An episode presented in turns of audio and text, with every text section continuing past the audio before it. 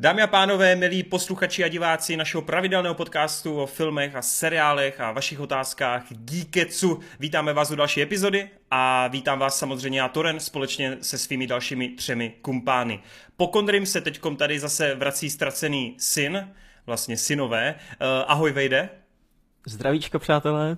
Uh, doufám, že se máš dobře. Mám se krásně, Nem, no. nemůže být líp.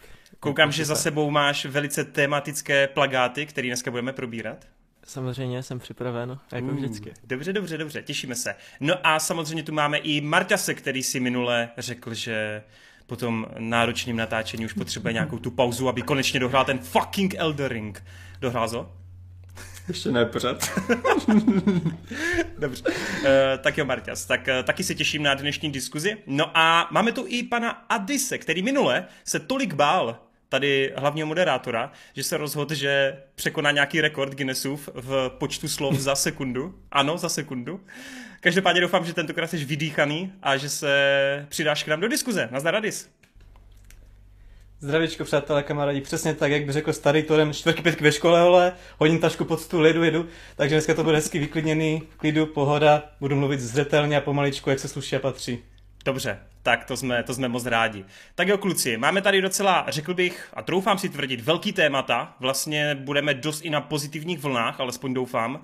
A jsem strašně rád, že se to tak hezky sešlo takže nebudeme nijak otálet a já bych jako první vykopnul asi filmovou novinku a to je Top Gun Maverick, který se po více jak 35, 36 už letech snažil dokázat, že se dá po takové době natočit pořádný sequel. A kdo jiný by u toho měl být, než pan Tom Cruise, který mu vlastně první Top Gun uh, vytesal kariéru.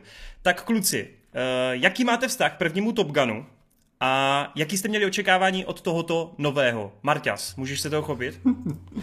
tak já začnu teda tím, že pro mě Top Gun jednička nebyl nějak extra eh, kultovní film nebo tak. Eh, vždycky to byla prostě jen taková jednoduchá akční zábava, která, kterou jsem bral spíš jako propagaci té militantní techniky a vojenství jako takového a tak, takže eh, zrovna tohle nebyl úplně můj šálek kávy.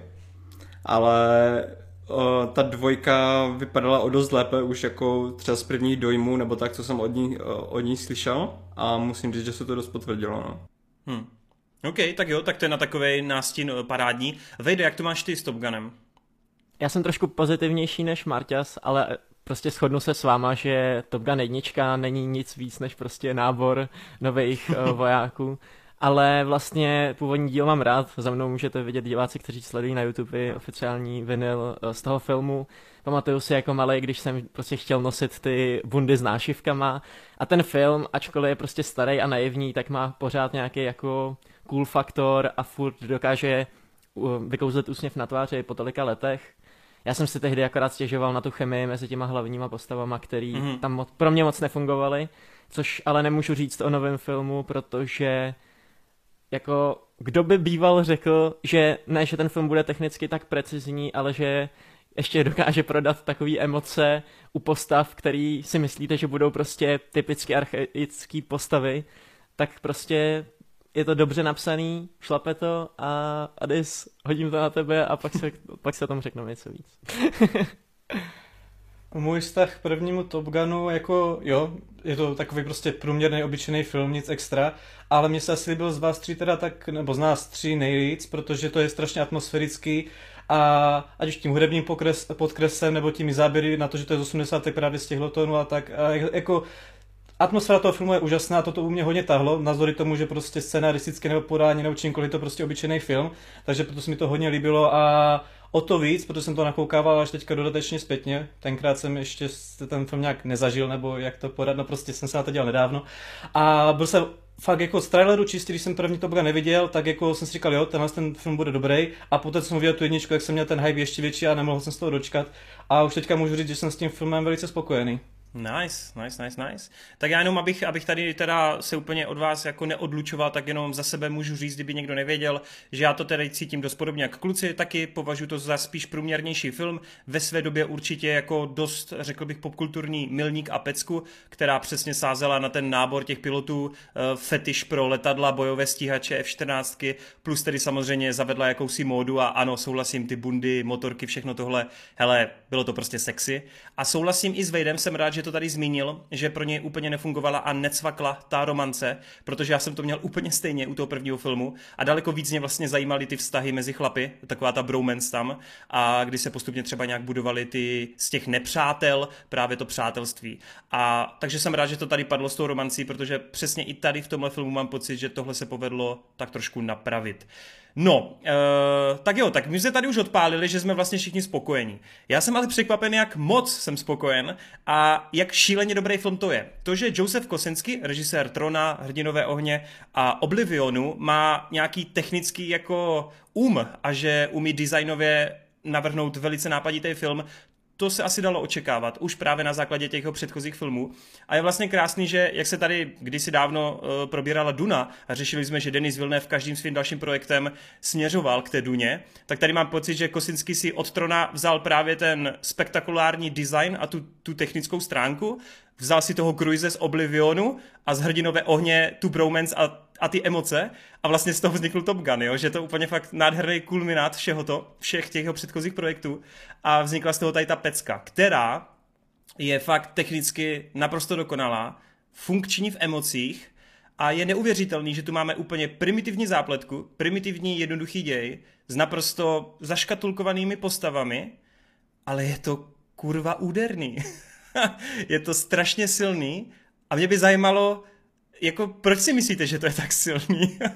jak by řekl Wade, filmy se dříve dělaly líp a tohle je ukázka toho, v čem a jak se dělá líp. Teďka pokračuji, já jsem ti to chtěl takhle nahodit. Super, ale uh, vlastně jsem nad tím přemýšlel úplně stejně, protože ono je to úplně stejně naivní jako ten původní díl. Já jsem na to koukal a kolikrát tam jsou záběry prostě na různý auta, občas je to až kýčovitý. Já jsem byl teda na do projekci, takže tam už ta nálada byla taková, mm. ježiš, to zase bude, jo, prostě jdeme se dívat na Top Gun.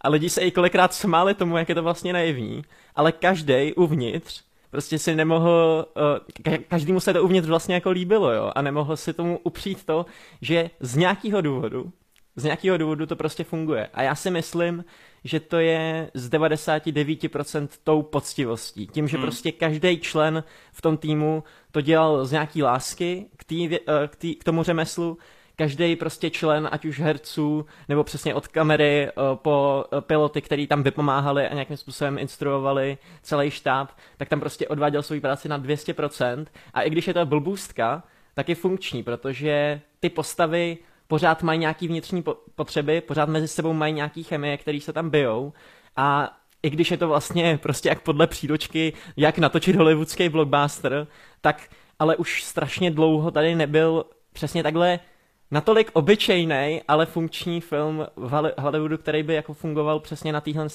jednoduchý, ale funkční notě. Co tím chci říct je, že prostě dneska už máme tady spoustu Marvelovek, spoustu prostě filmů jako Rychle a zbesile, věcí, které jsou teďka typický Hollywood, ale hmm. dřív se prostě točilo trošku jinak. Dřív prostě, když se podíváte na první Jurský park a podíváte se na nový Jurský svět, zánik, uh, Jurský svět, jak jsme ten poslední, nadvláda, nadvláda o, kterém se bude, o kterém se budeme asi bavit příště, hádám. Marta Čau, Marty. Čau, Marty. Uh, tak prostě dneska fakt ty hollywoodský blockbustery šly do tak, z, tak, z takového toho ještě jako umění fakt do spotřební látky. A já já mám rád jako Hollywood, jo, já jsem jeden z mála lidí, který prostě, z mála lidí v mém prostředí, protože já jsem jako z uměleckého prostředí, kde většinou jsou tyhle ty věci zatracované a většinou prostě, když řekneš, že si užíváš tyhle ty hollywoodské věci, tak seš, jako je na tebe koukáno z určitý perspektivy, ale já říkám, ale když ty filmy jsou kvalitní, když je to prostě jako dobře odvedený, nemám problém si užít prostě jednoduchý content, ale ten jednoduchý content musí mít aspoň nějaký jako elementární řemeslo a jde vidět, že prostě Joseph Kosinski, Tom Cruise, všichni na place tohohle filmu prostě věděli, co mají dělat a jde to z toho filmu prostě poznat. A je super, jak je to občas místy odlehčený, jak oni vědí, co točej. Občas ten film si i sám ze sebe umí udělat legraci a nemáš problém tomu i jako dost věcí odpustit a vlastně si to užít jako hmm. takový ten příjemný letní blockbuster, který tady fakt nebyl už extrémně dlouho a mě by vlastně zajímalo proč. Já jsem to psal přesně v tom komentáři, jak mě citoval Adis, dřív se točilo líp a točilo se takhle, tak proč už to nejde i teď? Jako. Hmm. No protože, protože právě ten Cruise si myslím. Jakože on, jako, já, on je podle mě silný lepidlo, který právě je tady, že jo, je tady už 40 let a on si to pamatuje, on ví, jak se to točí ty blockbustery a myslím, že i díky té mumii se jako dost spálil a jakože si tak nějak jako uvědomuje, jak by se to mělo dělat. A ono ani když se podíváš na to Mission Impossible, jemu se podle mě jako v životě stala nejlepší věc na světě a to je, že potkal toho Christophera McQuarrieho, který hmm. ho fakt jako neuvěřitelně dostal i do té samotné produkce a společně on z toho potom jako vykřesal všechny ty roky, který pracoval na tolika filmech s tolika jmény. Já si myslím, že to fakt jako je dost podstatný prvek. Zatímco dneska ti ostatní herci, nechci jako na ní ukazovat nebo tak, ale to berou prostě čistě jako práci, ale Chris to nemá jako práci. Pro něho je to prostě hobby, on to miluje. Jo, on prostě to nebere jenom, že tady si vezmu šek a vydělám na to jako balík peněz. Samozřejmě, dělá to pro prachy. Ale u něho fakt specificky cítím, že jemu extrémně záleží na tom, aby za sebou jako něco zanechal prostě. Souhlasím s tebou, souhlasím s tebou. Mně se fakt líbí, jak teďka ve spojení s Tomem Cruisem padají takový jména jako Buster Keaton, protože ano, ano jako fakt uh, ne, teďka aktuálně není asi akční hvězda Hollywoodu, která by do toho dávala tolik, co Tom Cruise, nebo minimálně jako s takovýmahle výsledkama, jo. Jsou hmm. nějaký akční hvězdy, třeba Jason Statham, prostě Dwayne Johnson, furt tady jsou, ale nikdo to neposouvá, to hmm. řemeslo, tak jako Tom Cruise v posledních letech, což je prostě neuvěřitelný, že skoro 60 letý cápek prostě tohle to jako dělá. Hmm, souhlas. Uh, Adis, uh, protože vím, že ty potom bys, že bychom ti všechno vyzobali, tak uh, co ty si cítil během uh, Mavericka, během Top Gunu, jak to na tebe působilo? A mě to působilo, to bylo v podstatě jak ten první díl z té doby, ale okořeněný vlastně o to, co tomu chybělo a co se vlastně používá dnes. Právě nějaká ta, jako byť je to jednoduchá zápletka, tak je to prostě, že tam o něco jde. Je tam prostě uh, napětí, že na člověk jako neví, jak, jak to třeba celý uh, rozplete, nebo jak to vyvrcholí, nebo co se tam po případě může stát, tak rozhodně to. Pak eh, chemie těch postav, ale neřekl bych, že to právě je lepší oproti jedničce, nebo neřekl bych, že to je jenom lepší oproti jedničce, ale že to vlastně staví díky tomu, že ta jednička tam právě byla. Mm-hmm. Především právě vztah mezi Maverickem a tím synem Guse, já nevím, jak se ten syn jmenuje, ale Rooster. tak... Je, tak jako mezi něma to bylo jako vlastně celá tady ta pasáž, tak jak na sebe vlastně tak nějak, ty jejich konverzace, jejich dialogy mezi nimi a jak se to pak se vlastně promítne do toho konce filmu, to bylo naprosto perfektní. I tu romanci bych určitě tedy jako vypíchl, že když na tím teďka přemýšlím, tak byť ani ta romance tady nebyla zaž tak jako zajímavá, tak víc aspoň paměti hodná oproti tomu prvnímu dílu, kdy, jak si hmm. hezky řekl, že, nebo jak se zadem řekl, že taková slabá, tak když na tím přemýšlím, tak taky úplně si přesně nepamatuju, jako krom toho jako románku, jako co tam bylo na tom zajímavého. A co dál, no, no a pak samozřejmě takový ty záběry vlastně hned z začátku, tam v podstatě se snaží to přetáhnout fakt jako víc a víc a ten divák vlastně ví, že on vlastně, když to přepálí, že, že se něco posedá, i tak mu prostě fandí a doufá, že ten Cruise to tam vážně jako přetáhne přes ten uh, Mac, uh, já nevím, to desítka to byla, že? Hmm a pak to dopadne a jak je, na, ať, ať moc jako tady ne, nevyzrazuju příběh, ale pak fakt takový vtipný se tam vyloženě přijde a ten malý kluk mu odpoví na zemi, jakože když jsem ptá, jakože kde je. Takže jako i, potom, i po té humorné stránce to strašně šlapalo a já teda nevím, jak hodně budeme pokračovat v ději, jak to budeme rozdělovat, jako v podstatě tam nemám co vypíchnout, jenom v ten moment, kdy se to trošku začalo tak nějak přelívat do takového crossover Mission Possible, tak jsem se trošku lekl a říkal jsem si, tyjo, snad to teďka nezačne být prostě takový strašně úplně mimo to, Top Gunovský, úplně takový až moc blockbuster, ale právě díky tomu eh, scénáři a díky tomu té chemii mezi tím uh, Roosterem se to právě zachránilo a dopadlo to perfektně pro mě. No a já ještě, než přihodím na Marťase, tak mě zajímá jedna věc. Co Lady Gaga, Adis? ty, se, ty se mě to ptal několikrát. Písnička sama o sobě je prostě fajn, nic extra, ale začal jsem si oblibovat, a když tomu šel videoklip, protože to tomu dodává strašnou atmosféru. No a v tom kyně jsem si právě říkal, kde to tam bude, jak to tam mm-hmm. hrál poprvé, čistě jenom v tom rádiu, tak jsem si řekl, a tak jako jo, doufal jsem, že to použiju nějak líp, no ale jak to pak tam hraje na podruhé, tak to bylo úplně, mi tekli slzy do očí a bylo to úplně famózní. Ten klip, ten klip je mimochodem fakt podařený, si myslím, no. Ještě možná, než předáš slovo k Marťasovi, tak já bych podtrhnul to, co říkal Adis, protože už jenom ten za- začátek ukazuje takový ten nádech toho, jakoby, co my budeme pocitovat. A nejenom ten nostalgický začátek z Danger Zone, že jo, který tě instantně hodí zase zpátky do prvního dílu. Já jsem tak šel do toho kina a říkal jsem si, ty vole, já už se ten první díl vůbec nepamatuju, tyjo, prostě, jestli mě to vůbec za, jako zasáhne. Ale jakmile jsem tam uslyšel ty známý tóny, viděl jsem ten fond, uh, záběry na letadlovou loď, prostě jako instantně to tam bylo. A líbí se mi, jak oni používají takové ty klasické techniky toho zaháčkování, přesně jako klasické věci, které používá jakýkoliv uh, hollywoodský blockbuster, ale přesně skrz tu poctivost, tak to nějakým způsobem funguje, že uh, třeba už hnedka na začátku, jak ti tam dávají ty stakes, jakože o, o něco jde, že prostě Maverick je takovej a takovej, eh, oni mu řeknou, hele, stačí, když nám dáš tu mach desítku a víc už to prostě překonávat nemusíš. Teďka jde ti o to, jestli to vůbec dokáže, jestli to prostě zvládne tu rychlost překonat. A když už to dokáže, tak oni tam dají ještě tu charakteristickou vlastnost, která vlastně je důležitá pro celý tenhle ten film a to je to, že on je prostě jako, uh, že jo, jak to, jak, jak to říct, že je prostě, no prostě Maverick.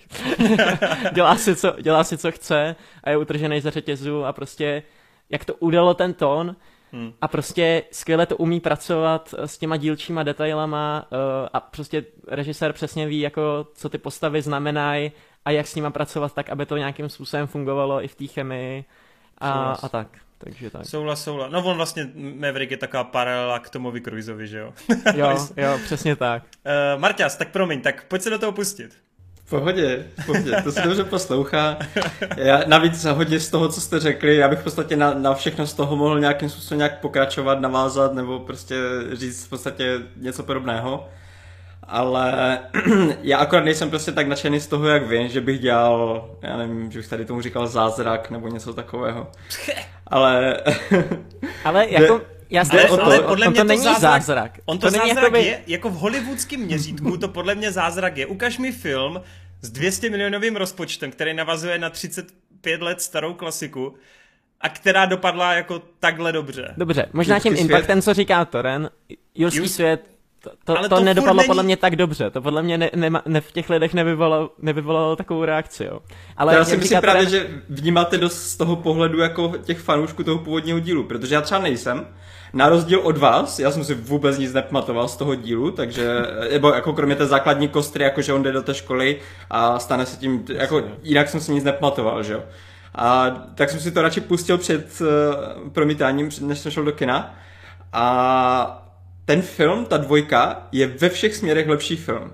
Jako bez zesporu. Uh, je to hodně, jak ty říkáš, třeba poctivé, uh, takové to poctivé blockbusterové řemeslo, kde jako fakt uh, všechny ty, ty hačkovací techniky a všechny ty atrakce fungují a i ta chemie, je tam eh, slušná romantická linka, slušné rivalství nějaké, eh, odkazuje to nějak na ten eh, předchozí díl a tak všechno tam prostě takhle jako funguje perfektně. Jenom pro mě je to trošku sterilní z toho pohledu, že ty kdyby si vzal ty hlavní propriety toho prvního dílu, kdyby si to sepsal na nějaký seznam, potom to hodil do mixéru, přihodil tam lepší kameru, lepší technickou stránku, promakanější akci, víš co a tak, zamíchal to v tom mixéru, tak dostaneš tenhle film.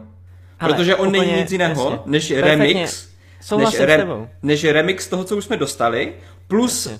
chytře to pokračuje. Já to vůbec nechci kritizovat, že to je špatně. Tohle je momentálně takový trend, že jo? Právě ty si krásně zmínil ten jurský svět, že to je takový trend tady těchto těch uh, klasik, Le- které jsou... Sequel. No, které jsou jako v podstatě pokračování, zároveň remixem, trochu remakem a prostě všechno dohromady, víš co. A tohle je prostě koktejl, který očividně momentálně funguje a tohle je hodně dobře namíchaný koktejl, ale není to něco, co by mě odpálilo, možná i kvůli tomu, že právě já nemám vůbec žádnou vazbu k tomu, k té jedničce, víš co. Tohle to, když jsem dostal takový koktejl u toho jurského, uh, jurského parku, kde to je moje oblíbená značka, tak ten koktejl třeba vám chutnal méně, ale mě chutnal o to víc, protože já jsem fanoušek té značky. Tolik. Pozor, pozor, já jenom tady chci já disclaimer, jsem disclaimer, Jurský, disclaimer, park je Jurs, Jurský park je tady u mě a Top Gun je někde tady v bahně, vole. T-Rex ho zadupává, vole. Dobře, ale to je prostě, to jsou tvoje preference, víš co? Moje preference, jak jsou nastavené, tak já prostě ten, na ten Top Gun se dívám trošku jinak. Trošku, jenom proto, Hej, ale já se že... na něj jako já se na ně dívám jako, já, já miluju 80. leta. A prostě viděl jsem fakt jako extrémně špatných filmů z 80. let, i z těch dobrých. Koukám se na to, jak třeba na zlý časy, na, uh, nebo Good Times at Richmond High, jo, prostě. Úplně mm. prostě normální 80 film, jenom prostě je jako nějakým způsobem cool, ale není to žádný jako piedestal. A to, co se říkal s tím koktejlem a s tím, že to není nic víc, než jako dobře namíchaný pití, já s tím úplně souhlasím. Právě já neříkám, že to je něco geniálního, že by to nějakým způsobem měnilo Hollywood. Já ani nekoukám na ten společenský impact Sotoren. To je ale jenom jakoby se podivuju nad tím, jak jako fakt z klasických látek, který my víme, že fungují, protože prostě my se o tom učíme ve škole. Jako každá hodina statistiky prostě přesně ti vysvětlí, jak udělat ten příběhový oblouk, vysvětlí ti, jak napsat ty postavy, aby mezi sebou měli chemii. Takhle prostě, jo. To je prostě přesně, jak říkám, příručka, jak udělat hollywoodský blockbuster. Ale je to, jak to říct, ono je to těžký i, i jako postupovat podle toho návodu. A teďka aktuálně žijeme v době, kdy podle mě se to moc těm lidem nedaří předat tu poctivost, která se dařila třeba v devadesátkách, jo, kdy vycházel prostě, nevím, o, Predátor typnu, jo. Nebezpečná prostě, rychlost, let's go. No, nebezpečná, třeba, ty vole, geniální příklad. Nebezpečná rychlost. Prostě takovýhle filmy už dneska nemáš. A když ti prostě po takový jako dlouhý době, kdy tady ty filmy byly, když se pustíš třeba, já nevím. Expedice uh, džungly. Expedice, ne, Expedice džungle nějaký jako novodobý pokračování něčeho. Ale dobře, taky ten jurský svět, tak všechny ty věci tam jsou, co se říkal, je to nějaký legacy sequel, jsou tam vlastně, ta šablona je stejná, ale nefunguje to z nějakého důvodu. A ten nějaký důvod je prostě Tom Cruise, je to ta nálada na tom setu, je to ten přístup k tomu, z nějakého důvodu ten Top Gun funguje o miliardu procent líp, jak cokoliv, co jako teďka aktuálně v Hollywoodu Já hlavně mu, musím říct, že třeba Jurský svět vlastně u mě fakt jako parádní film, ale já pořád v tom filmu vidím jenom právě jako ten blockbuster, který je nějakým produktem za jako účelem vydělání prachu, zatímco tady z nějakého důvodu já prostě cítím, že tohle je jako nad rámec tady těch jako jiných sequelů a jiných pokračování. Já ani to nedokážu odůvodnit, čím to je, ale mám prostě pocit, že tady fakt všem strašně záleželo na tom, ať to prostě má to srdce, no. Jo, ale já to vidím úplně stejně. Třeba ta scéna známá, jak tam tancují na té pláži to je scéna, kterou kdybys mi pustil v jakýmkoliv jiném filmu, tak se tomu budu smát, jak je to cringe a debilní, že prostě jako tady tuhle tu scénu máš. Ale když jsem to viděl v tom filmu, tak sice celý kino se smálo, já jsem se smál taky, ale uvnitř jsem cítil, tyjo, ale mě to vlastně baví a já jako vlastně to na mě nějakým způsobem funguje. A víš a... proč? A víš, proč to fungovalo? Protože to je přesně o, to, o tom, o čem jsem mluvil. Přesně tahle ta scéna je v jedničce kdy oni hrajou akorát plážový, plážový volejbal a tady akorát vyměnili hru. Ale je to úplně ta sama scéna, jenom ještě lépe natočená. A ty no, právě no, ale... vždycky, ale ona, ona je to ta aktualizace to... po těch letech, ano, je to ta však, aktualizace, ale... že jo? Jasně, a ty tam ano. vidíš najednou Cruise, který už není tím mladíkem a je tam ten jako mentor, který naopak združuje, zatímco tam prostě ta paralela ano, k tomu však starýmu. funguje to, však to funguje, však to funguje parádně. Já tady právě nechci kritizovat, jako že ten film nějak nefunguje nebo tak. Tak já, já třeba hned na začátku jako řeknu takhle, že pro mě je to třeba 80-85%. No tak o čem se nebudu, bavíme, pohoda, jdem dál. Já to nebudu jako nějak kritizovat, já jenom říkám, že pro mě to není zázrak, kterému bych napal pět hvězd, protože právě uh, na rozdíl třeba od tebe, jak ty říkáš, že ty, to, ta, ty nevíš ani po, proč to pořád, jako pořádně tak funguje, tak pro mě to až tak zase nefunguje, protože já právě dost vidím, jak, jako, jak to dělali, víš co? Že Ale oni si fakt to, sedli, já, vzali já si ty chápu. základní věci z, to, z té jedničky a fakt aktualizovali to a i když to dělají dobře, tak pořád je to pro mě jenom jako takový ten jo. hodně kvalitní remake, víš co? Ale já to chápu, ale já, já, já to tam vidím. Mně to je úplně jasný. Ta scéna s tím fotbalem, já si ji pamatuju, jak to tam hrál. Já vím, jak to vypadá, jo. Ale prostě, uh, jak to říct, ty si myslíš, že, nebo ty to máš tak, že ty si řekneš, no tak to je jednoduchý, tak to prostě jenom vezmeš a natočíš to znova líp. Ale to natočit to znova líp, to není jen, jen tak, to je prostě, aby to fungovalo tak, jak to funguje v tom Maverickovi, to se musí, to se musí prostě něco stát, to musí být, to je prostě nálada na setu, kterou máš prostě jednou za pár let, to je prostě jako v Mad Maxovi, když prostě všechno si sedlo tak, jak prostě mělo, jo. A, a, ten, a ten Top Gun prostě měl štěstí na to, že prostě já, já nevím, jako, a to je, to, je, to je to, co nevím, jak funguje. To bylo prostě jako štěstí, přesně jak to, to No to, to si myslím, že, mě, to si myslím, že má právě Kuba pravdu, jak říkal, že eh, ten Kosinský právě s tím Cruisem, oni se tam dostali jako postupem času, víš co? Hmm. Že No to jasně, není no. první film, který dělají takhle společně. Ještě do toho mají právě v, eh, v záloze toho eh, Christophera. Hmm. Takže jako to není náhoda, že by tak jako Postupně, vzniklo no, něco jasně. takhle silného a, a dobrého. Tohle, oni to, tohle je všechno perfektní, jako, že uh, si fakt dali za, záležet na každé stránce toho filmu a, a tak dále. Ale co mě osobně třeba se nejvíc líbí, jak updateovali, je ta chemie mezi těma postavama, protože jak ty si říkal, vejde, že v jedničce pro tebe nefungovaly, tak jediné, co mě bavilo na jedničce, jako co se týče eh, vztahu mezi postavama, Jasně. tak byl Val Kilmer a Tom Cruise. Jo, jako já tím jsem dvěma mezi nemyslel- sebou, to já bylo jsem super. nemyslel klučicí, klučičí Já vím. postavy, protože to je pro mě Top Gun. Já jsem neměl rád tu, uh, ježíš, jak se Penny, se eh, jmenovala? teda ne Já vím. Penny, uh, no tu A, druhou. ale Uh, pro mě, o, pro mě osobně v jedničce, prostě tenhle vztah jediný jako mezi všema postavama, ať už ženskýma, mužskýma, Jasně. mezi všema postavama, tohle byl jediný zajímavý jako vztah, kde, kde Jo, byl nějaký konflikt, vlastně. něco se tam dělo. Zatímco tady v téhle dvojce, nebo jako v tom pokračování je v podstatě jako daleko víc zajímavých linek. I třeba ta romantická linka je daleko zajímavější, ta chemie tam funguje a není to takové hned prostě, že na první pohled Da, da, da, da. No jasně, no. a mimochodem ten, ten, ty, ty uh, songy jsou daleko vkusněji a lépe zakomponovány do toho filmu než v jedničce. V jedničce to je strašně na sílu občas, že skončí jedna scéna, ještě pořádně ani jako v podstatě nevychladne a už tam prostě hraje nějaký song, který je pro novou scénu. Zatímco tady je to daleko přirozenější ty střihy a tak. Ten, tady v tomhletom uh, ten režisér jedničky, Tony Scott, že? Jo, Jo, přesně tak. On, tam on má takový ten hodně rychlý epileptický, jako on vždycky někam spěchá, má strašně rychle ty, ty přechody a tak. Tady ten Ko- Kosinský často jako fakt dokáže zpomalit, což se, což se mi strašně líbí, že i v takhle rychlém filmu se najde čas jako na, Tak na něco takového. Kosinský původním povoláním je architekt, tak on Hmm. má docela trpělivost. Ale, ale z té trpělivosti, to je úplně, to jsi mi teďka krásně nahrál. Jednu věc jsem jako hned z začátku jsem si řekl, tyjo, jako škoda, že, že není jak Fincher, který má té trpělivosti daleko víc.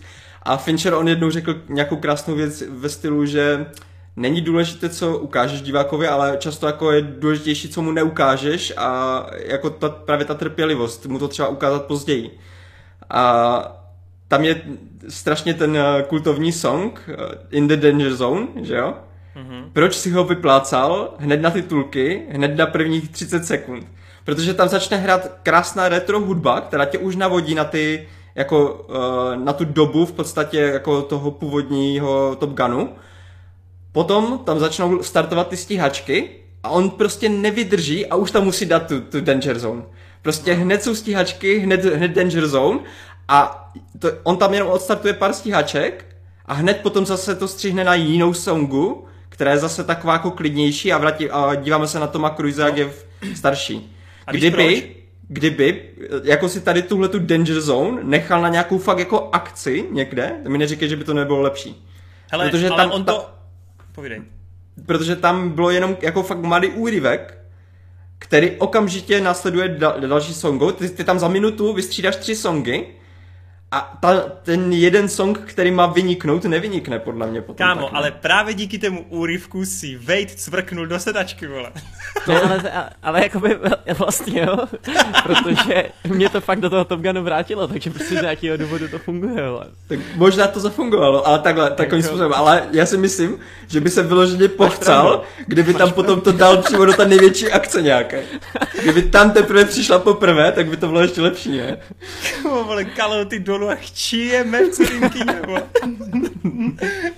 No hele, takhle, já jenom si myslím, že by Marťas měl ocenit, že Měl bys je to... ocenit řemeslo. vole. Měl bys ocenit řemeslo, protože ne každý film na pět hvězd musí mít v sobě něco extrémně hlubokého.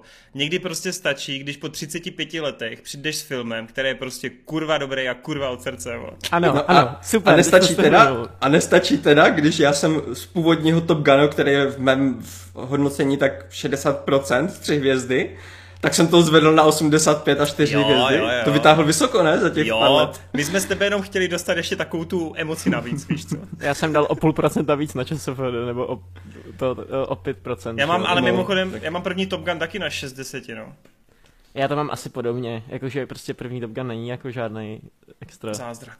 No dobrý, každopádně si myslím, že díky tomu, to taky ještě v rychlosti, než přeskočíme na další téma, jako mimo to, že to je fakt jako dobrý film, mimo to, že se to všechno sešlo, ty vole, lidi na to chodí do kina a lidi to milují. Jak je to možný, vole? Ty to milují i lidi, co první Top Gun nemají rádi. Lidi, co neviděli první Top Gun. Lidi, co nemají rádi Cruise. Hej, ten film se líbí úplně všem. To je nepochopitelný prostě. To jsem chtěl právě vypíchnout, že jsem nechápu, že se vůbec při začátcích uvažovalo, že by to šlo na streaming, jako hmm. tenhle ten film prostě někde koukat na mobilu, na, to, na čem prostě to je tak dělaný na kino, ať už pro jaký obecně kino, ať už Kubův IMAX nebo můj Dolby Atmos, prostě já vůbec nechápu, že tohle to bylo v, v úvahách, že by tohle to nešlo kina, nechápu. No proto ten Cruise to za to, proto ten Cruise za to tak bojoval, že jo, tehdy, vlastně celý tým za to no bojoval. Jo. A řekli si, hele, my to na dva roky dáme do trezoru a prostě počkáme si. No, jako ten úspěch v tom kině je ale prostě neuvěřitelný. Jako kdo by si typl, že Top Gun dá třeba ve výsledných tržbách k miliardě, že půjde. To je prostě, jakože what? Je to, top, no. to je nejúspěšnější cruiseův film a dělá mi to radost z jednoho důvodu dalšího, že díky tomu sedma Mission Impossible bude mít gigantický hype, ale jakože gigantický. Takže na to se strašně těším. A hrozně jsem rád, že takhle na v uvozovkách sklonku té jeho akční kariéry takže se z něho stává ještě větší star, než do posud byl, no. To fakt paráda, zaslouženě. Jak se vám líbí nový trailer na Mission Impossible vlastně? Kámo, kadím lentilky štěstí, vo. Ale mně se to jakoby... Který to je? To je, to je ten, ten co jsi sdílel na Instagramu? Jo, jo, jo. Jak si říkáš, že divně střížený, jo, ten Právě, no. Mě hrozně se jde, jak je poskládána ta ukázka, ale vlastně ten obsah se mi líbí, ale... A to mám úplně, to... úplně stejně. A teď, když jsem to viděl i v kině, když to, myslím, že zrovna před Top Gunem to běželo, já mám i obrovský problém, kromě střihu s tou hudbou, která je v té první půlce traileru hrozně nevýrazná, taková ona není vůbec umocněná, je taková v pozadí mm. a od půlky traileru začne hrozně tepat a šlapat a tam už je to boží, ale ta první půlka traileru díky tomu podle mě nemá vůbec drive a jenom ukazuje, jako ty epický záběry, ty nádherný, to ten nádherný materiál, ale podle mě to neprodali takhle. Prodává to ten materiál, ale já mám trochu strach, že mainstreamový divák úplně nepozná dobrý materiál, spíš jako přesně na něho funguje, když tam je epický střih do nějaké hudby, tam to ono, ono, takže se trochu bojím, aby to na lidi působilo, uvidíme, no. Jasně, no. Ale ty vole, skok z motorky a padák, čau prostě, jo, jako tak prodáno, to, sold. Na to nic nemá, no. Dobře, tak jo, tak běžte prosím vás na Top Gun na všichni do kina, kdo jste ještě neměli možnost. I kdyby se vám jednička nelíbila, i kdybyste jedničku neviděli, i když ano, je lepší to vidět, aby to tam docvakly ty emoce, ale lidi, prosím vás, běžte na to, běžte na to, běžte na to, běžte na to. Tak, na co nemůžete jít do kina, ale co si můžete pustit na Netflixu, a co je teď jako, podobně jako Top Gun, totálně probírané téma, všichni nemůžou dospat posledních dvou epizod, tak to je samozřejmě příchod čtvrté série Stranger Things která teda nám nabídla přibližně desetihodinový materiál v podobě sedmi epizod. Je to pomyslný volume jedna, nebo první část uh, tady té předposlední série. No a mě by zajímalo, jak jste si to dávkovali, protože přeci co epizoda to hodina materiálu a já teda vím, že Marťas, mimochodem to je vtipný, protože Marťas je člověk, který mě poprvé pořádně nahlodal do Stranger Things, si to pamatuju do teďka, že to bylo v Geeketsu. A on to tam přirovnával k tomu It, k tomu to od Kinga a já jsem tehdy Kinga zrovna měl načtenýho. A já jsem úplně říkal, jo, já jsem o tom Stranger Things slyšel, no to má cool, cool trailer a to, ale ty vole, ještě jsem se k tomu úplně nedostal. No a pak si pamatuju, že dva měsíce na to jsem si pořídil Netflix, což už je taky tak čtyři roky dozadu. No a byla to jedna z prvních věcí, kterou jsem si pustil ty vole, láska se zrodila. no, každopádně, Marťas, jak jsi to dávkoval, no, nový Stranger Things? No, opatrněji než posledně, protože hmm. posledně jsem měl takový trošku pocit, že uh, ať se mi ta série líbila, jako třetí, tak uh, já jsem myslel strašně rychle, my jsme, myslím, tenkrát zkoukli oba dva mm, během těch prvních dvou dnů, co, co to vyšlo. Pamatuju, že jsme se pak bavili akorát, jako, jak nám to líbilo.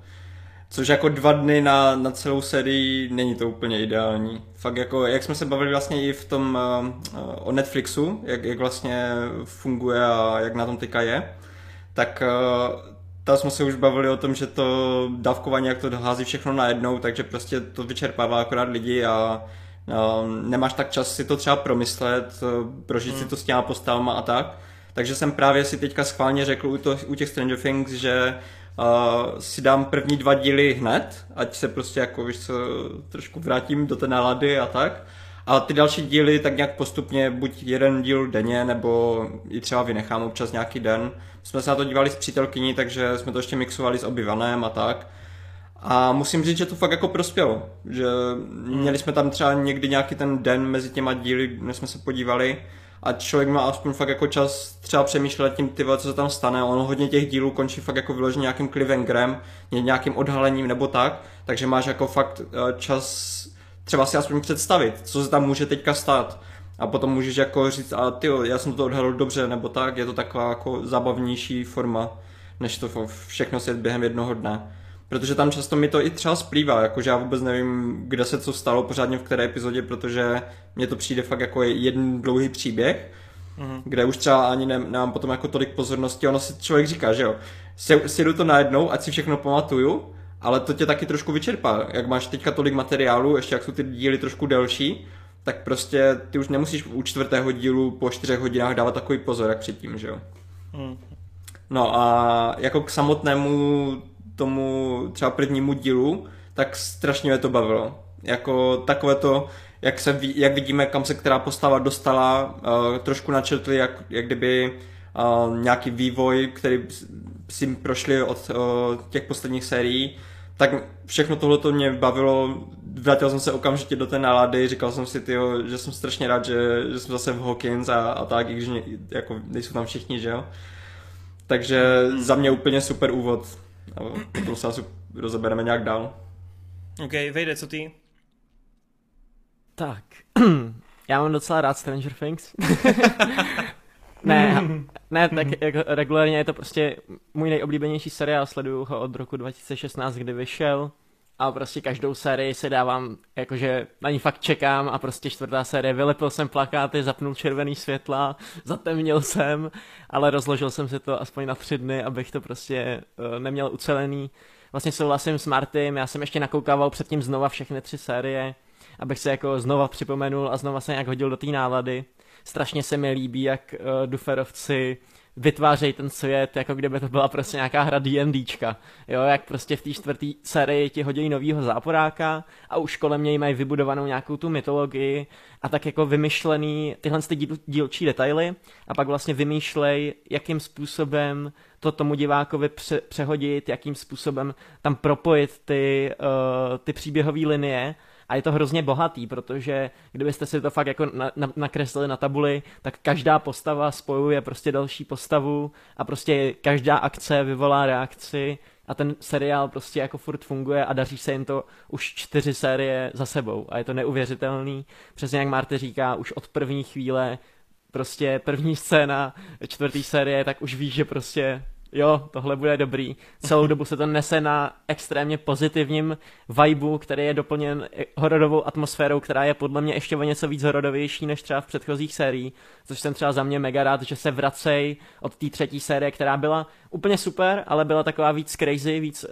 přesně jako na styl těch osmdesátek, ale ne těch strašidelných, ale spíš takových těch uh, crazy osmdesátek tak jsem rád, že už se to zase vrací zpátky třeba k té noční muře v Elm Street a trošku to zase ty teenagery a ty uh, lidi, kteří naskočili na té vlně mainstreamu ve třetí sérii, trošku jako vyděsí a vrátí jako do těch původních kořenů, hmm. kte- díky kterým jsem vlastně jako zůstal a který mě na tom furt baví. Chemie mezi postavama pořád šlape neskutečně, dokonce bych řekl, že tahle ta série má jedny jako z nejsilnějších epizod a nejsilnějších momentů uh, za celou existenci Stranger Things a potom se asi budeme bavit víc, ale minimálně ten jako poslední, poslední epizoda sedma a pak ještě čtvrtá epizoda z Max, prostě geniální, geniální. Adis. Adis, u tebe jenom uh, takhle na úvod jenom poprosím, aby mě úplně jasný, že budeš vykládat svůj dosavadní vztah a jak se to hrozně změnilo už čtvrté série. tak tě jenom chci poprosit, uh, zkus to nějak jako, aby to třeba nebylo na slohovou práci, která by se tady předříkávala na hodinu. já jsem to teda chtěl, já jsem to chtěl přeskočit, já jsem právě chtěl odpovědět, jak jsem se na to koukal. A já jsem si pr- pustil první díl, a pak nevím, jestli jsem měl den pauzu, ale pak když jsem se dělal po druhé, tak jsem si pět dílů, tudíž dva až šest. A pak jsem si na nějaký další den nechal vlastně finále sedmi. A vlastně budu eh, tady opakovat něco, co říkal Martin, co se řešil předtím, ale už jenom při tom sledování jsem si říkal, oni kdyby ze Stranger Things udělali to, že by to vycházelo jak kdekoliv jinde, už nejenom myslím třeba čtvrtou epizodu nebo sedmou, ale už třeba takové třetí, kdyby šla co epizoda co, to, co týden, tak jak je to, je to třeba s Marvelovkama u Disney+, Plus, je to prostě fanoušci řeší ty teorie, celý ten týden to prostě všude po internetu řeší. Podle mě o Stranger Things je právě ta značka Netflixu, která by mohla nejenom teda natáhnout a udržet více lidí u Netflixu déle, ale celkově by ten už takhle velký jako boom okolo Stranger Things vylezl ještě tak víc, jak by to každý ten týden ty lidi řešili, hmm. než to takhle rozdělit jako jo, on samozřejmě ta sedmá epizoda končí strašně otevřeně a opět to naláká pak na ty další dvě epizody, které budou extra dlouhé v tom druhém partu. A říkám si, že tohle to dělení na ty dva party ještě v takovým, jak to říct, sedm epizod a budou, budou to jenom dvě, že nebudou to tři. Jo, jo, jo. No, přijde mi to takový strašně zvláštní, jako pro, podle mě to měli udělat prostě fakt po týdnu a bylo by to úplně geniální. A nebo když už to děláte na ty party, tak aspoň ve větším množství, třeba fakt už po té čtvrté, nebo tak nějak, že to rozdělení přijde takový zvláštní a podobně, jak říkal Marty, že je lepší takhle rozkouskovat, ať už právě skrz tu setrvačnost toho diváka, nebo celkově, že se na tím může tak nějak přemýšlet, i si to déle užije. Takže to, to jsem chtěl tak chtěl vypíchnout. No a co bych řekl k té sérii, tak jako, a tedy dost, dostojím tvým slovům a taky to nějak zkrátím. Já jsem nic proti prvním třem sériím neměl, ale nebyl jsem se schopen do toho zažrat. Asi ten důvod bude ten, že většina těch hlavních postav jsou prostě ještě dětská, tedy myslím dětská jako věkově, já, to, já nechci takhle říkat lidi podle věku, ale prostě neprezentovalo se to pro mě tak, jako že bych s něma nehleděl na to, kolik mě nějak mohlo jako tak nějak souznit, nebo že by se mě jako vrili pod kůži, nebo že bych to nějak užíval. Neměl jsem tam v podstatě až na Maryho žádnou takovou oblíbenou postavu, což Mary je hlavně jedna z těch dospělejších postav, která v těch prvních třech sériích oproti třeba čtvrté za zaž tolik nebyla, až bych by, někdy v nějakých těch sériích bych řekl výjimečně. Takže to se teďka změnilo a čtvrtou sérii od druhé půlky třetího dílu to jelo absolutně totálně a užíval jsem to sérii, tak si užíval třeba Wade, Tore nebo dokoliv jiný.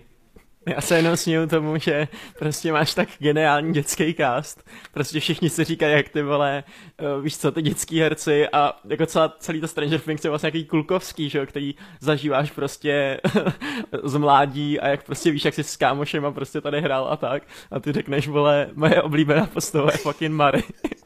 to je, Ale to je, to je za, tak za prvý Adis neměl dětství, ono skipnul, že jo, to bylo nezajímavý pro něj.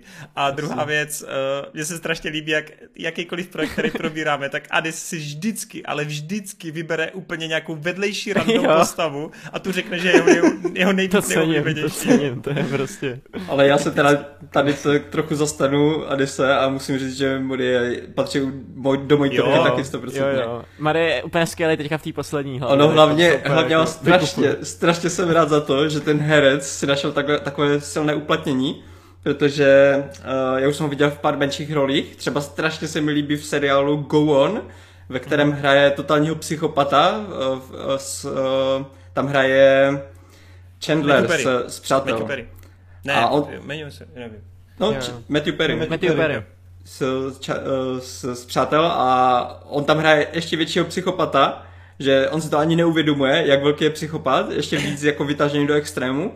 A když jsem ho tady poprvé viděl ve Stranger Things, tak jsem si říkal úplně, ty perfektní cast, on se úplně na takovou roli, kterou tam jako hrát, tak se úplně perfektně hodí a pořád to potvrzuje. Jako tady, i, i tady v této sérii mě strašně bavila ta, ta jeho linka, co tam dělal s, s Joyce a tak. Joyce. On je tady hlavně konečně, ne konečně, to je blbost, ale baví mě, že je tady fakt brutálně užitečný, že jako je dost silným hybatelem a bez no, něj by ta Joyce že, a že, vůbec... že trošku moc, jako je, udělají tam z něho, že v podstatě neumí bojovat a pak tam úplně řeže lidi jak, jak nic, tyjo. jenom protože má sebevědomí.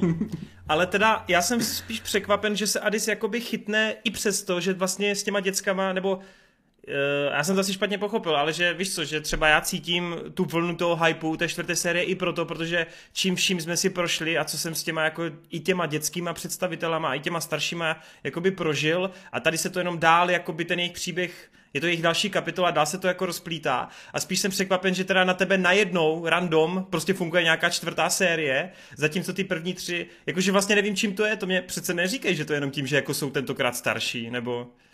Ne, ne, ne, ne, proto já říkám, že ten věk u mě nehra, já si jsem schopen povídat s osmiletým dětskem, prostě když vidím, že to dětské fakt vyskvělý a zažilo si ve že je něco. Kámo, volejte to... FBI, vole, FBI!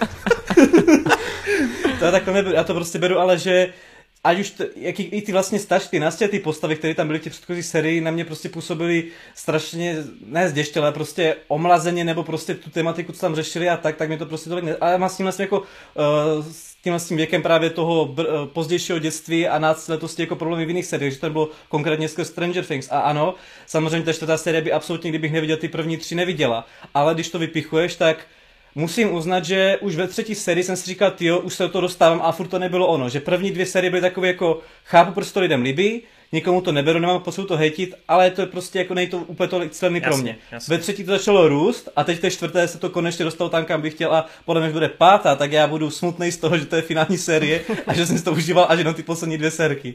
Ne, já, já třeba úplně miluju, uh, jak vy jste měli třeba Harry Pottera, když jste uh, byli menší, tak pro mě je tohle Stranger Things, protože já jsem vždycky ve stejném věku, jako jsou ty herci a je to taky takový, jako že ten seriál roste se mnou, což vlastně jako je jediná série, kterou takovouhle hmm. mám, takže...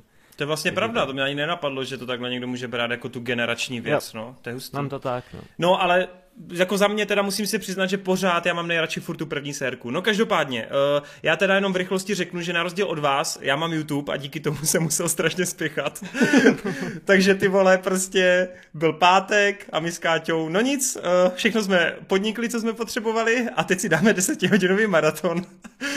a prostě měli jsme tam nějaký menší přestávky, že jsme šli jako chvilku aspoň na vzduch a něco jako třeba nakoupit a tak, ale fakt jsme teda kolem oběda začali a ono to nemá 10 hodin dohromady, ono to má o něco míň a končili jsme nějak k večeru, třeba kolem 10. 11. už si to nepamatuju.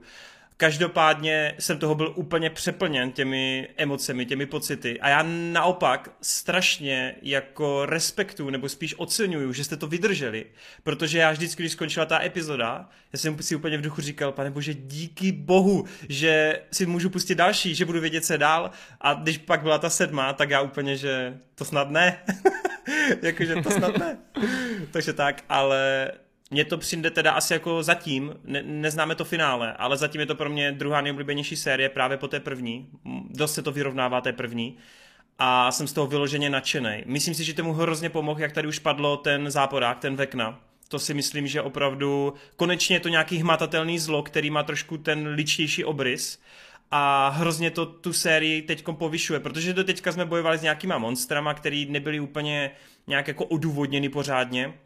A tady už máš něco fakt, čeho se můžeš chopit a chytit, plus ten příklon k tomu hororu parádní. Potvrzuju, že první epizoda je totálně top úvod. Řekl bych, že to možná nejlepší otevírací epizoda ze všech dosavadních sérií, protože tě jako neuvěřitelným způsobem během té stopáže dokáže rozdělit do asi čtyř různých příběhových linek, dvacítku postav ti představí, plus nováčky a úplně krásně jako rozehraje celou tu partii, kterou později potom vyvrcholí v té sedmé epizodě. Fakt úvod geniální a sotva tam máš na prvních scénách třeba Eddieho, což je že jo, nová fan favorite postava, tak je fakt neuvěřitelný, že ti Dufferovi každý rok přijdou s někým takhle novým, který to jako obzvláštní ten casting a není to o tom, že jako zapadne ta postava, ale je to o tom, že máš pocit, jak kdyby tam ani nikdy nechyběla, nebo jako, že tam předtím hrozně, jako má, máš pocit, že je součástí toho celého světa a že to dává naprosto perfektní smysl, že ta postava tam je. A tohle teda jako oceňuji asi zdaleka nejvíc, jak to působí, možná to tak není a skončí to jako hra o trůny, ale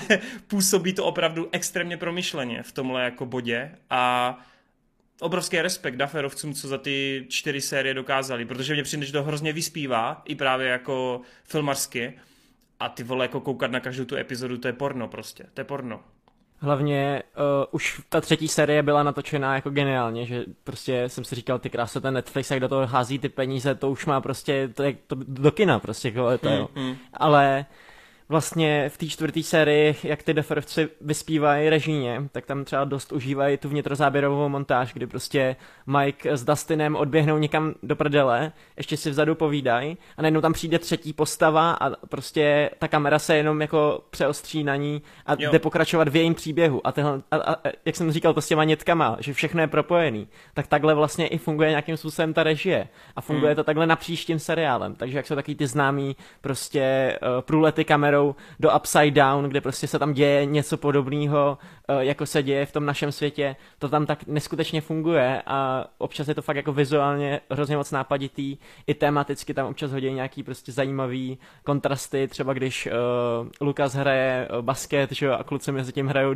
D&Dčko, je to super v tomhle samohonu. Tam nevím, jestli se tomu nějak odborně říká, když tak mě pouč, ale kromě teda těch švenků, eh, tak eh, chci říct, že se mně strašně líbí to, jak oni pracují s tím, že Ono je to taky strašně známý koncept, nebo spíš jako známá struktura toho, jak to vyprávět, ale oni přesně, že ten zápas si mě teď úplně jako řekl, že ten Lukas dohrává ten zápas a teď jako se tvůrci potřebují dostat eh, k lince k Max, ale Max ten zápas nesleduje, takže najednou ty slyšíš, jak ten zápas vlastně je v tom rádiu a sleduješ najednou tu Max, která to poslouchá, že oni a tímhle způsobem propojují všechno, že Joyce promluví o Rusku, střih, další scéna, no jsme v Rusku, jo, že oni to krásně dokážou lepit dohromady, je to fakt taková nádherná mozaika a ty vole, no já jsem z toho úplně odpálený.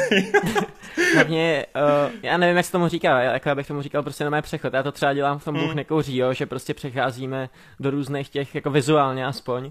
Taky jako mega důležitá věc pro mě a málo kdo to dělá, ale přesně mně se líbí, jak je to díky tomu hrozně spojený a jak to vlastně funguje. Je no. to takový, no organický je správný slovo. Organický, fakt to působí, působí, působí je to živý to fakt, prostě. Ano, ano, je ano. To živý. No, jako já jsem prostě jenom fakt jako v neuvěření, že ti Daferovi si řekli, hej, my to v té páté sérii ukončíme. Já chci vidět aspoň tisíc sérií z toho světa. já jsem za to hrozně rád, já si fakt myslím, že takhle jako ukončí to v pátý a jako gene, geniální uh, série. Ale a... bez nějakých spoilerů, jako fakt bych to nechal ještě nespoilerově, odhadli jste napříč seriálem, kdo by mohl být Vekna? Uh, já jsem já to, jo, jo, musím se zamýšlet, abych neřekl spoiler. Každopádně nedošlo mi to, ale o, došlo mi to tak asi 10 minut předtím, než se to stalo. Ale nečekal jsem, že ten Jo, ten já bude chápu, vekna. že tam bude ještě Věděl napojený jsem, ta... jo, přesně jo. tak. Mhm. Typnul jsem, asi, asi to, co ty jsem odhadl, ale... Jo, jo, jo, jo, chápu, chápu. Marťas, co ty, jak jsi to měl ty? Já to měl podobně, jakože já jsem slyšel nějaké teorie, už jako třeba během natáčení a tak, jak byly spekulace, kdo, kdo by mohl být velký bed, eh, ten eh, záporák v nové sérii. Takže já jsem byl i tímhle trošku ovlivněný, i když úplně mi to jako nedávalo smysl. Mm-hmm. Pak jak tam přišly některé ty scény, třeba z Max nebo tak, tak jsem si říkal, jako mohlo by to asi být, ale na konci jako taky jsem nějak neměl v tom jasno, dokud v podstatě už ten seriál mě nepřipravoval na to odhalení, takže... A Adis? Jako... No, promiň. Adis? Uh, jakože logicky to nebylo, že bych za seriál hned to věděl, ale jak jsem ta postava objevila, tak než bych to začal spojovat, ale začal jsem přemýšlet a ne, nebylo mi to jasný a jak řekla si, nevím, jestli 10 minut nebo víc minut, prostě nějaký ty scény předtím, než se to oficiálně k tomu dostalo, tak jsem si to začal spojovat, říkal jsem si, aha, takže by a ono pak jakože jo, no. Takže jo, jo. nějak, jak, jak, to máte vy, jako nic extra.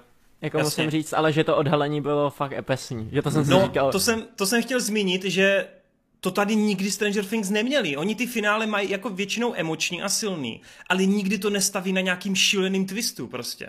Nebo ne twistu, ale, ale, ale nějaký... to je právě jak ty si říkal, že doteďka jsme měli hlavně takové ty beztvaré monstra, které prostě mm, jako mm. ne, ne, nepotřebuješ nějak zdůvodňovat, kde se vzal Mindflayer, protože to prostě asi nemá jako nějaký hluboký důvod nebo tak. Hmm. Zatímco tady konečně jako si udělali záporáka, který má to propojení, což jako je právě silná stránka tady té série, no. No upřímně, já bych tady, asi ke konci, jak domluvíme, já bych tady možná dal nějakou pětiminutovou spoilerovou věc, protože já se vás potřebuji na něco zeptat a mě hrozně zajímá hlavně specificky Martinův názor na to.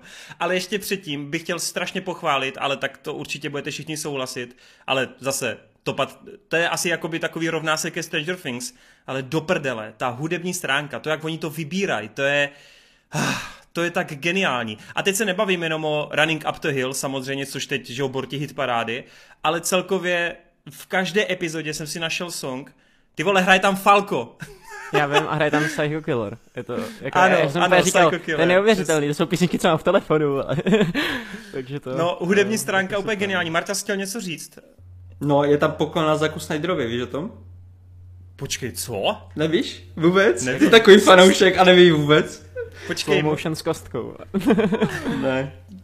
No počkej, to mě řekni, to mě zajímá. Uh, no já nevím jak...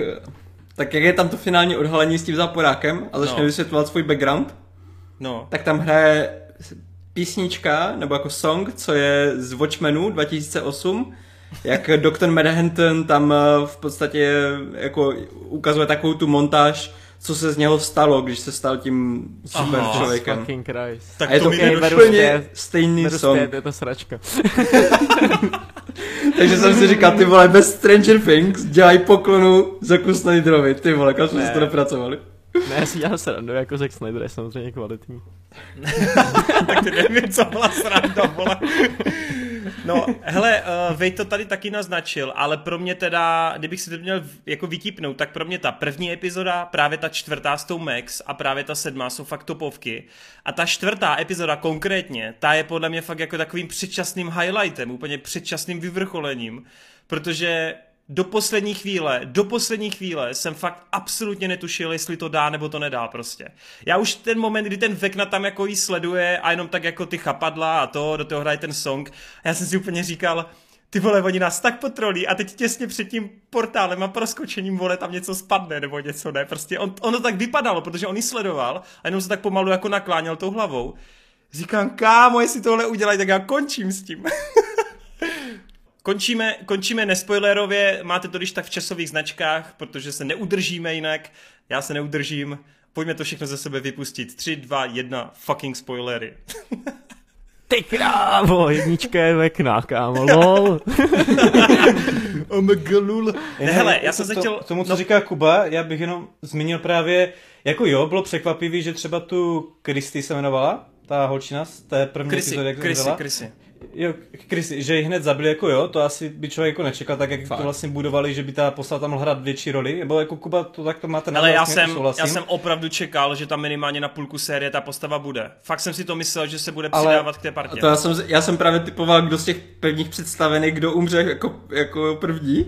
Tak je to zákon, je to jako zákon někdo, slasheru, že jo? někdo jasně. musí umřít, víš co, takže představili tam hned z začátku pár postav, takže prostě si musíš jako čekat, že nějaká z nich to No, nepřežije. ale já, já jsem chtěl přejít k tomu, co říkal Kuba právě s tou čtvrtou epizodou stran Max.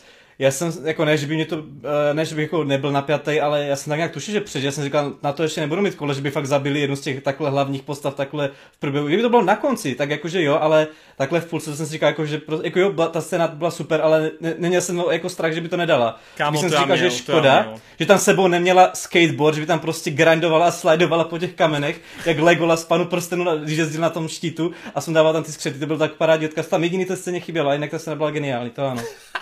Jasně. Ale tak já si myslím, že jako, jelikož i Sean Levi, který myslím bude točit tu předposlední nebo tu poslední, teď jsem si jistý, tak to řekl, že právě to finále bude jako dost heartbreaking, takže já očekávám, já že tam nechápu, opravdu... co tam chtějí dát po té sedmé epizodě. Ne, Ta, ta sedmá epizoda, to já jsem tak koukal s otevřenou pusou, já jsem fakt jako 20 minut čistého kontentu prostě skvělý. No, já se bojím, já si myslím, že v tuhle sérku už prostě to má ten Steve spočítaný, no. Jako podle mě to k tomu hrozně spěje a hrozně mě to mrzí, protože pro mě je to fakt jako jedna z těch top postav. A já mám pocit, že dostává dost prostoru, dostává nějaký ten zacyklení toho příběhového oblouku s tou Nancy a buď prostě se pro ní obětuje, a nebo je to šikovná vějíčka Cliffhanger bude. a bude to, bude to naopak Nancy jinak se- a Nancy umře se- Nancy. Nancy se obětuje a pak bude zajímavý vidět Jonathana a Steva a jejich Oh. chemii potom.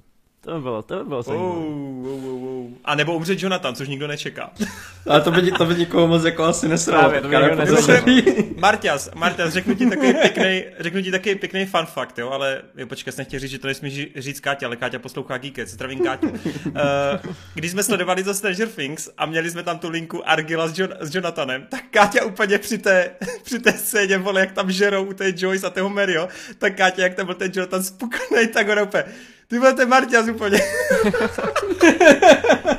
ale kámo, od té doby, od té doby vždycky, když byl na scéně Jonathan, vole, tak já úplně, pičo, Marťas je zpátky, vole. Kámo, dí, díky tomu, vole, dostat ten seriál úplně jiný rozměr, vole. Okay, A to není, pozor, pro diváky a pro posluchače, to není tak, že by jako Marťas byl spukaný nebo ne, to, to, to takhle neberte, ale prostě tam byly jistě takové charakteristické chápu, chápu. No, sranda.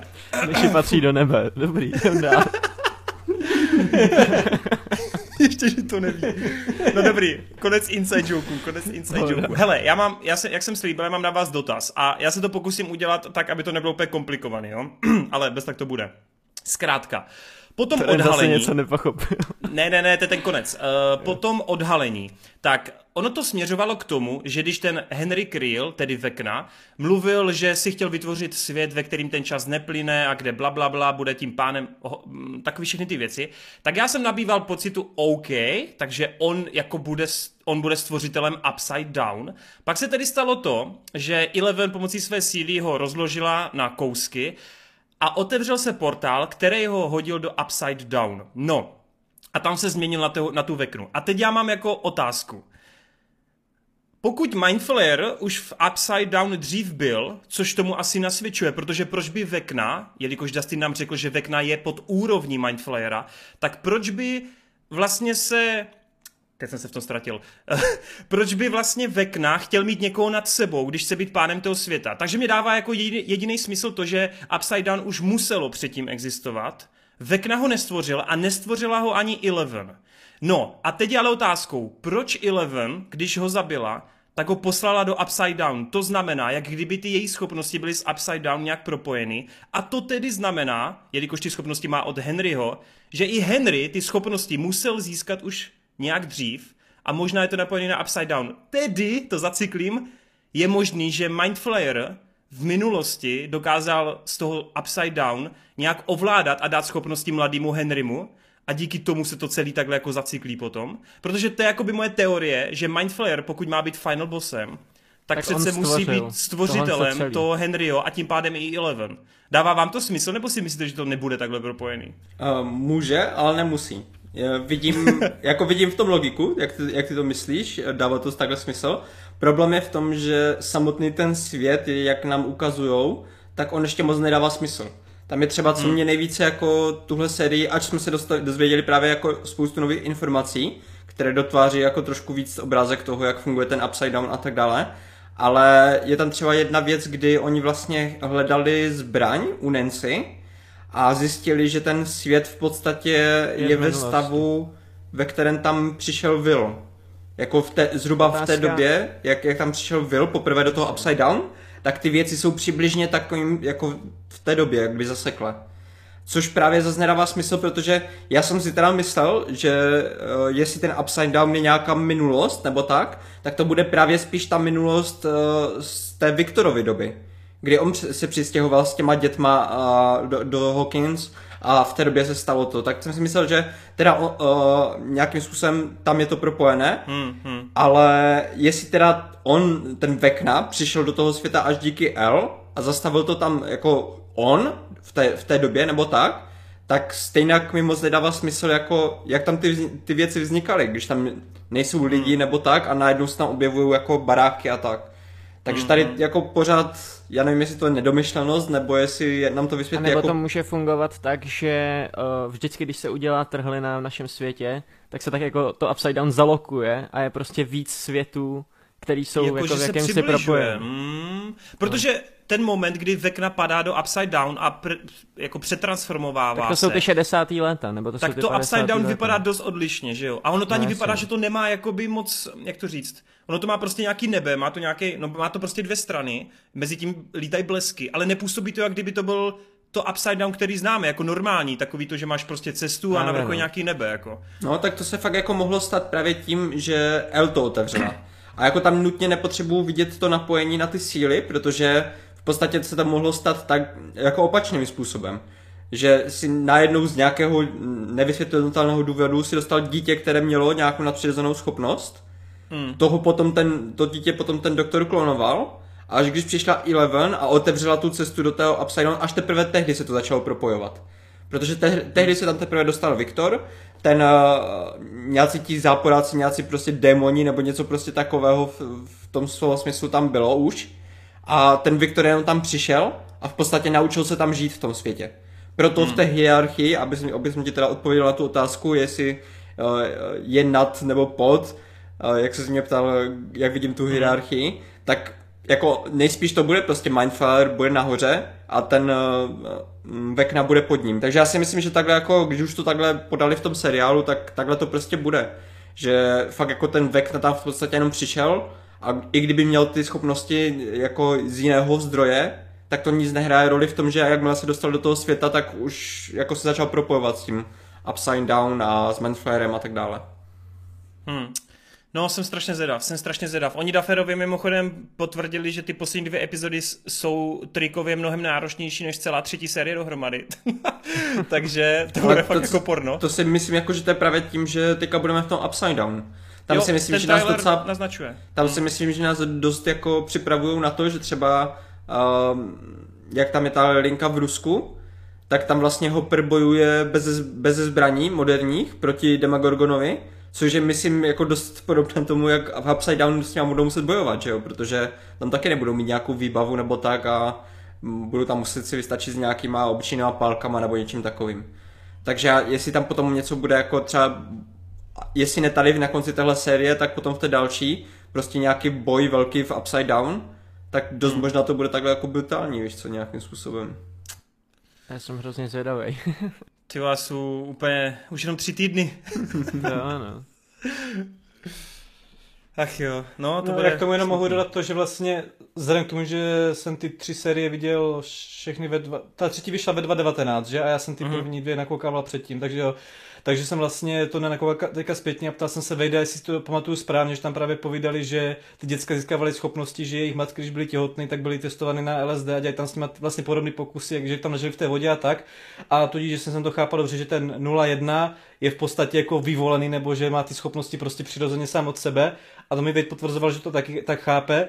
A když teda pomeneme teorii, je prostě vyvolený a narodil se s něma, tak to, co si říká právě Kuboty, že by tomu se dělo, jako, že by se takhle hezky celý vlastně proplítalo a zacyklovávalo vlastně, pro, proč ty schopnosti měl, ale že to vlastně všechno ten Mindflayer vlastně ovlivnil. No. Takže jako asi bych se k tomu přiklonil, protože mě nic teďka jiného nenapadá, jako co bych takhle mohl dát jako nějaký důvod, než to, co jsi řekl. Bylo by to hmm. fakt cool, no.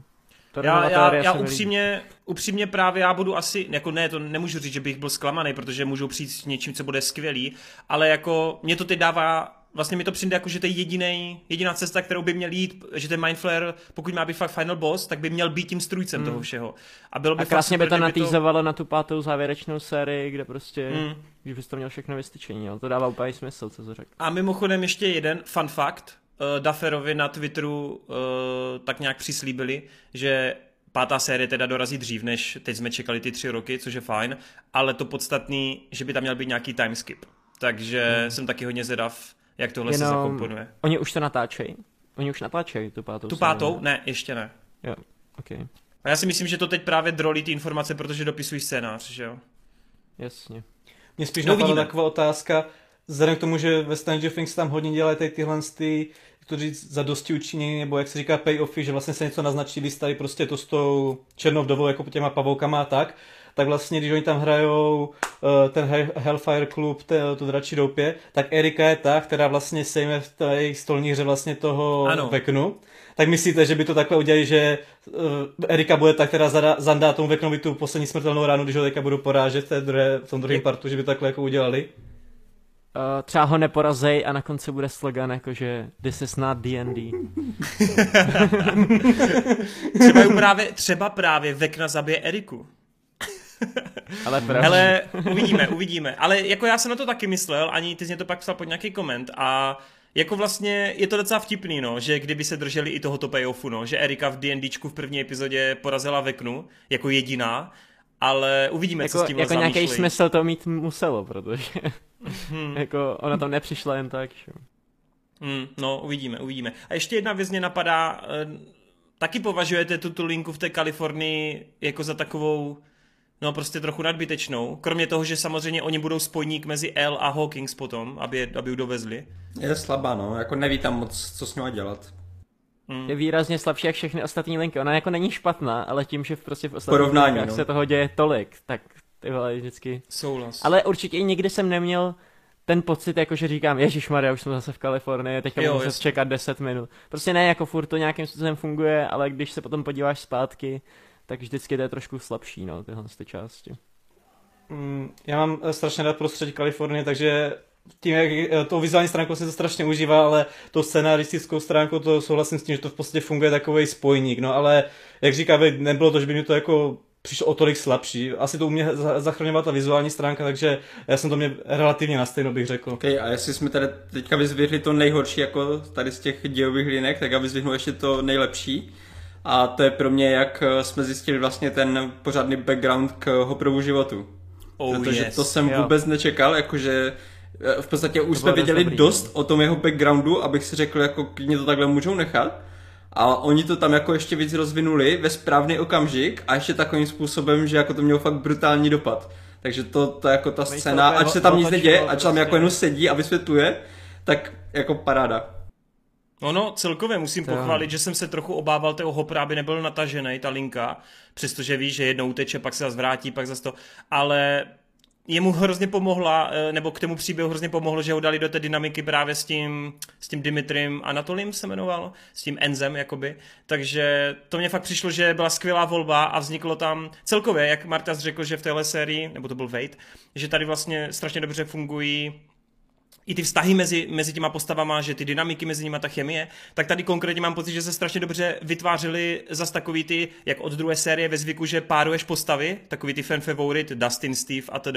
A od té doby vždycky se snaží párovat scénaristicky postavy. Tak tady si vemte, že jsme dostali fakt výbornou partičku v Hawkins, ke které se přidal ten Eddie, který tam nádherně zapadl. Nancy a Robin byli úplně výborní pospolu. A to stejný právě ten Anatoly s tím, s tím Hoprem, anebo právě Joyce s Merym, že jo. Takže oni fakt dokážou ke každé té postavě přidat tu úplně jiskřivou druhou postavu, nebo víc postav, a udělat z toho fakt tak skvělou chemii a dynamiku, že klobouk dolů, no. To, to se jim hrozně povedlo tohle fakt paráda. A ta večeře poslední, jak tam právě Hopper úplně tu mytologii toho Demogorgona to rozvádí jo. a jak úplně všem úplně stuhne mm. v tom krku, ty vole.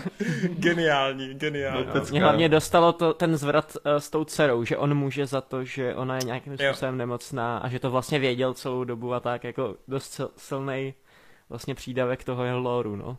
To mimochodem jsem si ve videu hrozně myslel, jak jsem jediný, kdo jsem to pochopil, a pak jsem zjistil, že to tam bylo řečeno. ne, tohle, ale to je možná ono, to je možná to, jak Marťas tady i Vejt říkali jste, že je lepší si to rozkouskovat, protože pak jako, jak nad tím takhle jako uvažuju, jak to mám pospolu jako kus dlouhej, tak právě si ani pak řeknu, jestli, no. že už si nepamatuju, jestli to tam bylo specificky řečeno, nebo jestli jsem si to domyslel. Hmm. No, protože říkám, Takže jako po, to, po těch pár hodinách už prostě ztrácíš jako takovou pozornost na ty detaily a ty třeba můžeš vědět, jakože jo, já si pamatuju tady tu informaci, ale právě už nevíš, domyslel jsem si to, nebo to tam bylo ano, řečeno právě, přesně. no? Přesně, takže to jsem, to se ještě takhle zpětně omlouvám těm, co dokoukali spoilerový můj rozbor, protože to jsem se tam trošku povyšoval. a jenom jsem chtěl říct, jak to ještě v tom videu řekne. Já, já jako si o sobě nemyslím, že jsem nějak výrazně chytřejší než ostatní lidi, ale... to bylo funny. Ještě jsem řekl jednu píčovinku mimochodem a to se mě v komentářích objevuje pořád, protože jsme v téhle sérii zjistili, Panem prstenu. že Steve neviděl, nebo neviděl, nezná pána prstenu a všichni v komentářích ale však to je rok 86, je jasný, že ho neviděl, když se ten film natočil až později. A já, pičo, tak dobrý, sice, ne, sice nečetl knížku, ale pracuje ve videopučovně a ve videopučovně máš film z roku 1978, takže fuck off, v té době byl Lotr na VHSC, vole. Sice ne ten od Jacksona, ale byl tam, vole.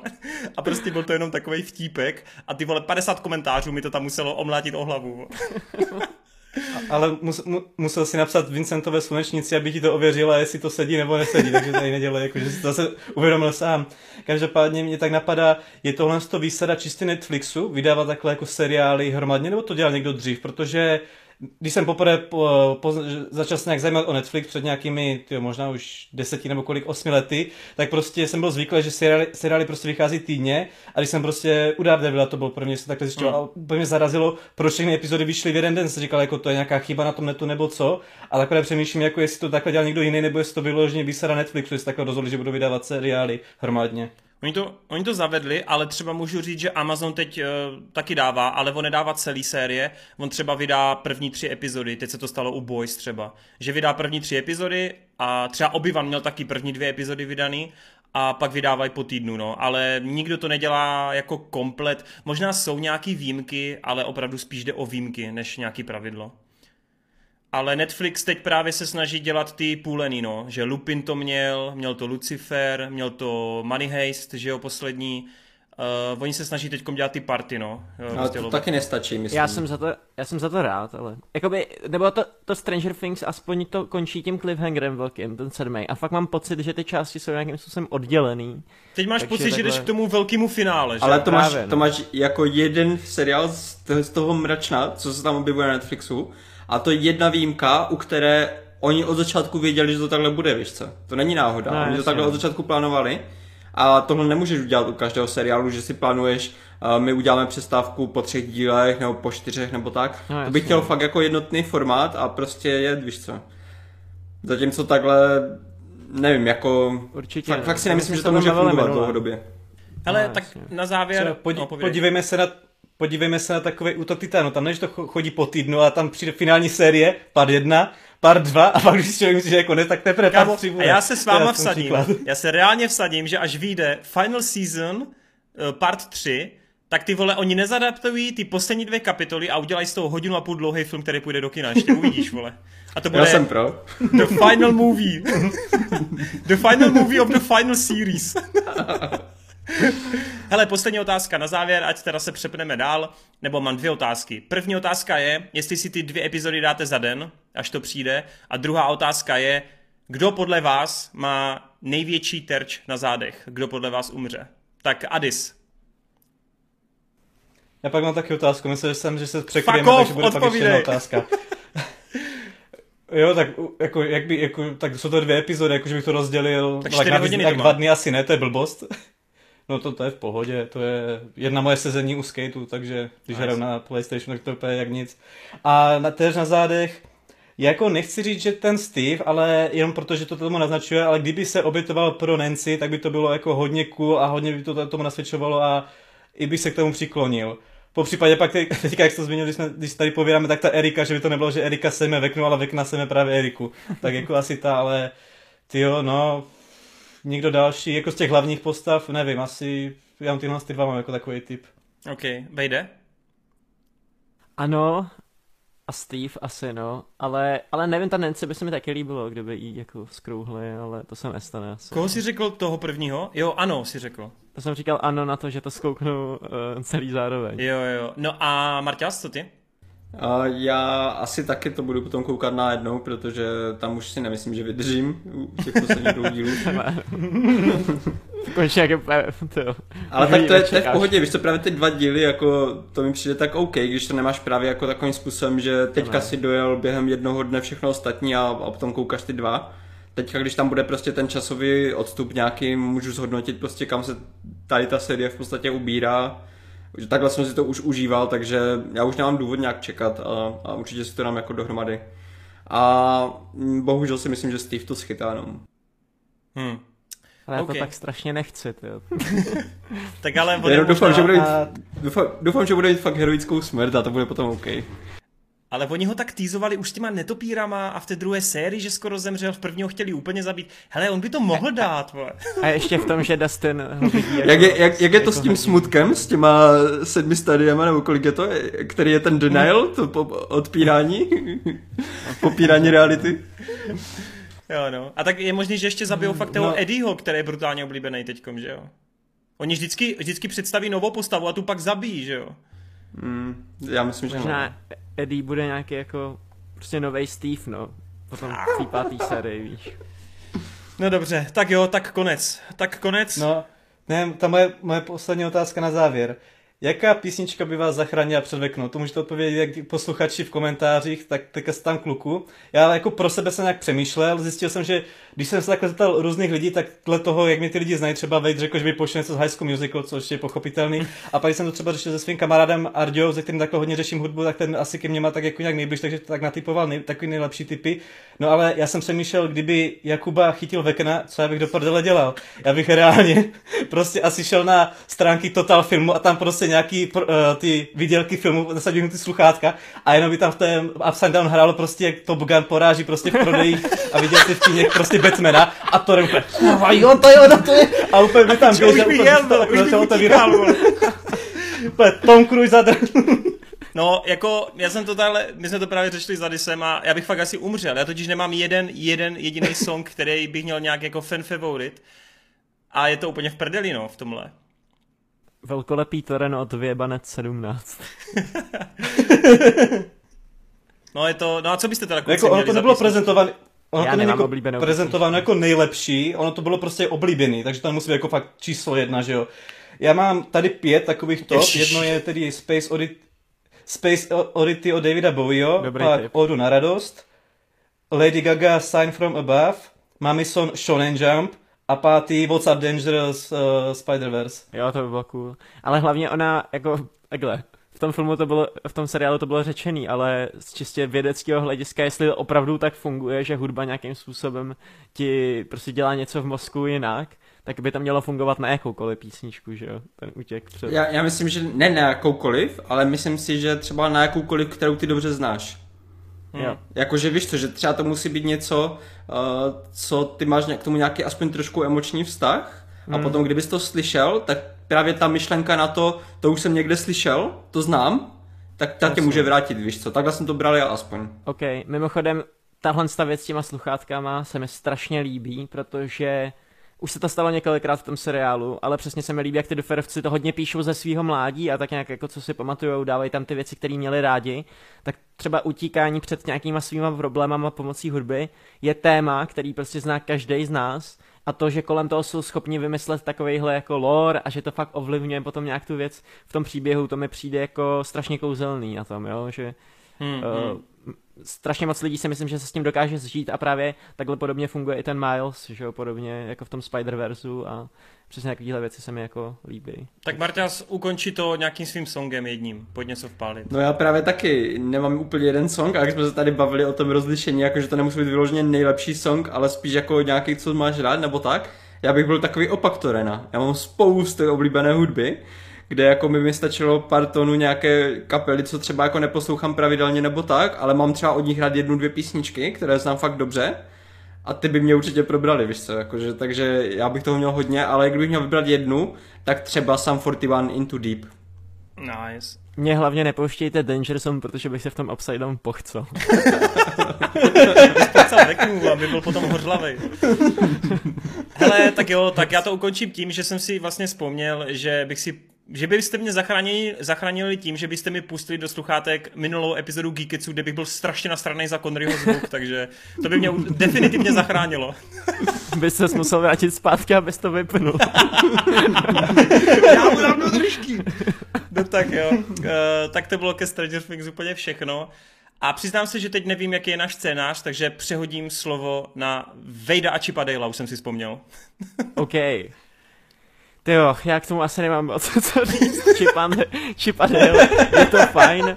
Asi jsme očekávali, že to může dopadnout všelijak. Překvapivě, to je jeden z těch lepších projektů na Disney+. Plus. A i když je to šílený, kombinuje se tam 2Dčko s 3Dčkem, ten scénář není úplně tak geniální, jak je třeba uh, právě ten Roger Rabbit, ke kterému se to hodně vztahuje, který tam mimochodem je i ukázaný a ze kterého se to tak trochu dělá srandu. Určitě to nedosahuje těch kvalit Roberta Zemekise prostě v osmdesátkách, to asi nikdo z nás nečekal, ale i přesto jde o příjemnou jednohubku, kterou prostě na tom Disney Plus si krásně jako dáte a myslím si, že přesně na ty streamovací služby to vůbec ničemu neuškodí. Je tam strašně moc dobrých vtípků, který si nějakým způsobem rejpou do toho, jak se točí animáky v Hollywoodu, rejpou do toho, jak se piráti a dělají si takový ty shitty remakey prostě z jiných zemí. Uh, je tam Ugly Sonic, ty vole, což jsem u toho chcel smíchy, vůbec jsem to nečekal. Můžu to propálit kvůli tomu, že prostě z toho jsou memečka a ví to každý. Je tam Seth Rogen uh, v mnoha jeho rolí, strašně dobrý joky, Andy Samberg skvělej, chemie mezi Chipem a Dalem funguje, uh, mají tam různé věci, narážky na, pro dospělí, který jako pochopíte, pokud jste starší, ale děcka si to jako užijou taky podle mě na nějaký formy. Je to takový hodně šílený, hodně meta, funguje to, jděte se na to podívat. Konec.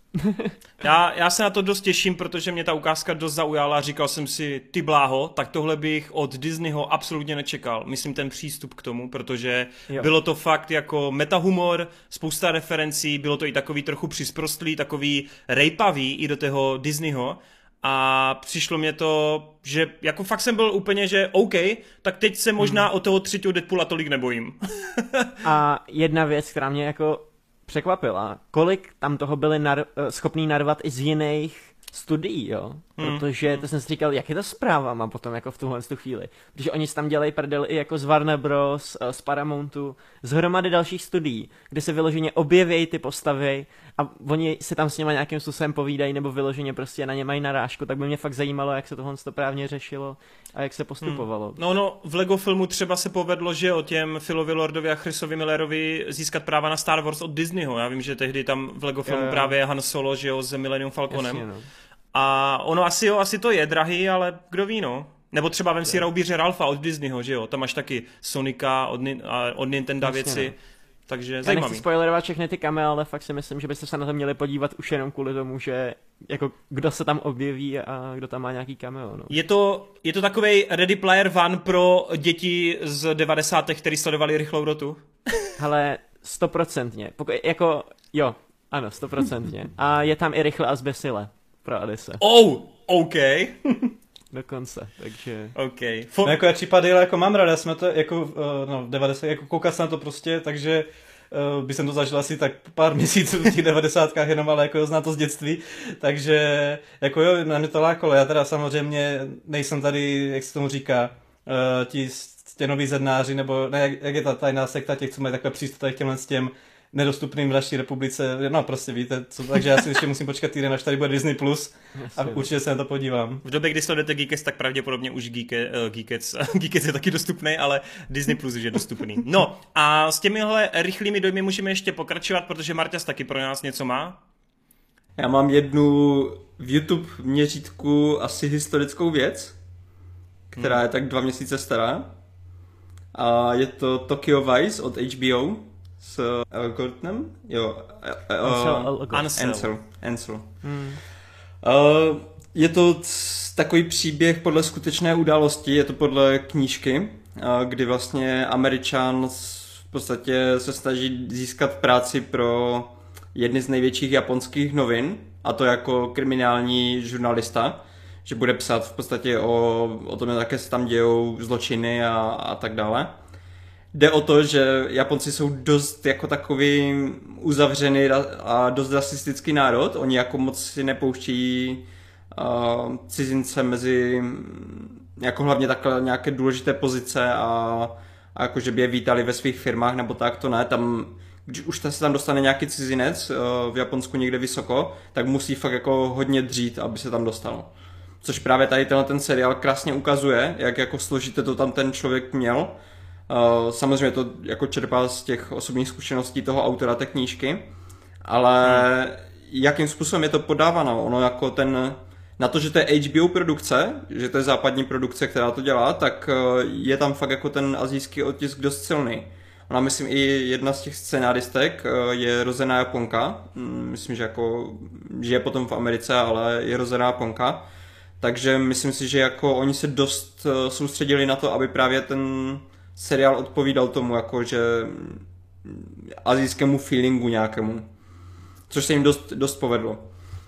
Uh, první epizoda je ještě o to víc našlapanější, protože má brutálně dobrou režii. Tam tu první epizodu režíroval Michael Mann, který dělal i mm. wow, uh, Tokyo Vice, teda Miami, Miami Vice a, a tak dále, Collateral, Aliho a tak. Jasně. A jako ta režie tam strašně prospívá. Jde vidět, že jako je to trošku kvalitnější, i třeba tempo je tam daleko lepší než ve zbytku seriálu. Tam je to dost možná tím, že v tom prvním díle se toho jako nejvíc stane.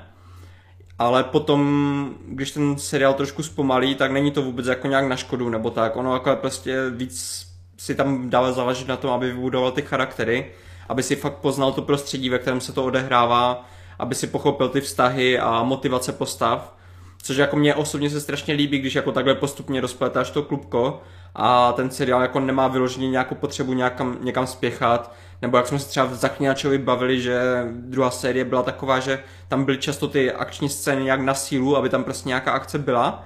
Tady nic takového není, ten seriál prostě nechce být nějak akční nebo tak. Dostaneme tam nějakou třeba, jsem tam brutálnější scénu, nějaké záběry z těch uh, vražd a tak dále, nebo něco s Jakuzou ale jako celkově ten seriál je fakt spíš taková jako detektivní osobní drama o tom, co ten člověk prožívá v tom novém světě, kde se snaží v podstatě vybudovat si nějakou pozici.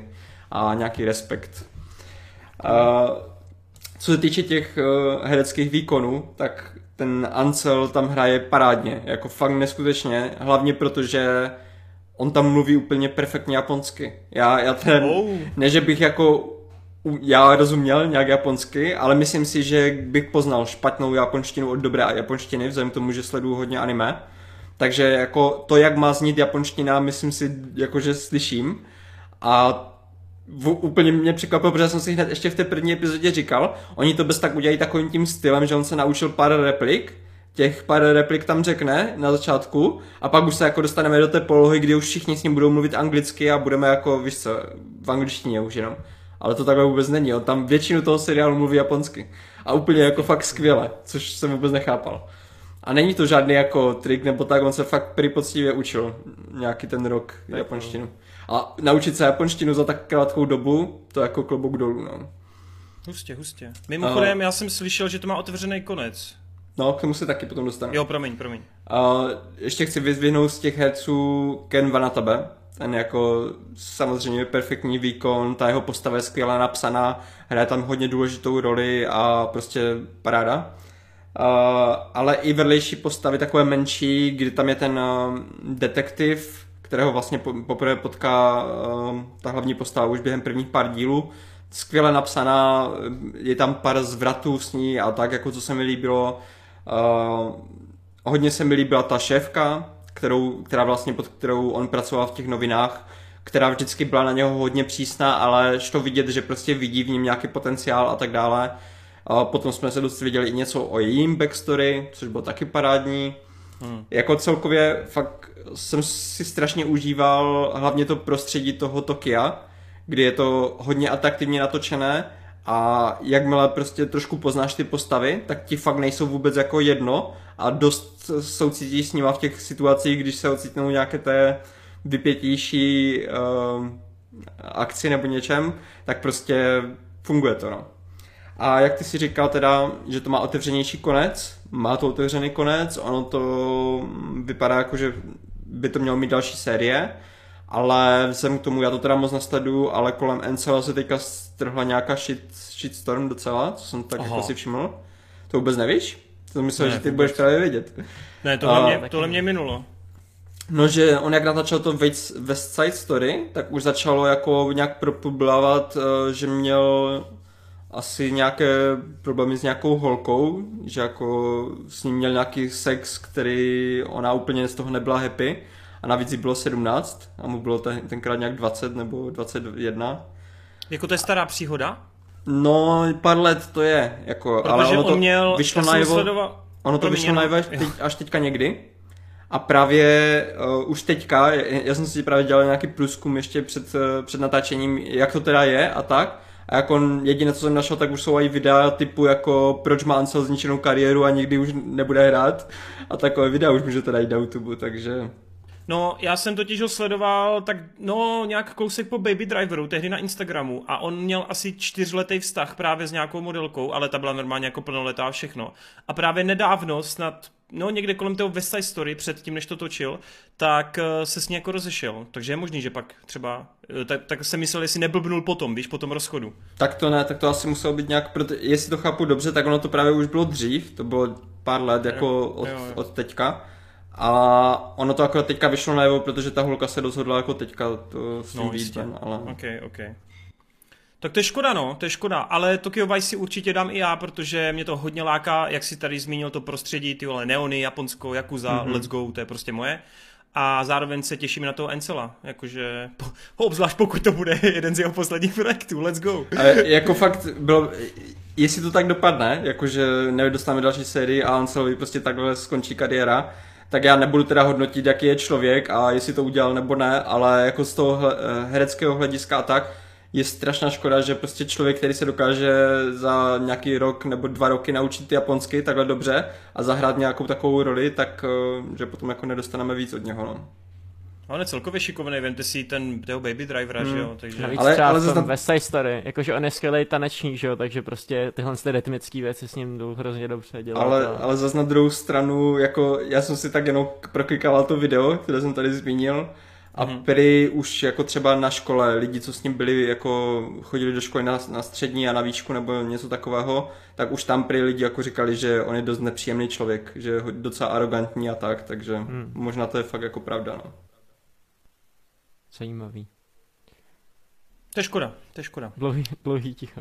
Uh... Minuta ticha z Ancela za jeho kariéru. Zapalte svíčku. Ale tak třeba se s tou 17 letou holkou bude soudit a bude to národní hrdina potom. OK, OK, OK. Ano, i k nám se dostalo, že Johnny Depp vyhrál, což bylo strašně šokující.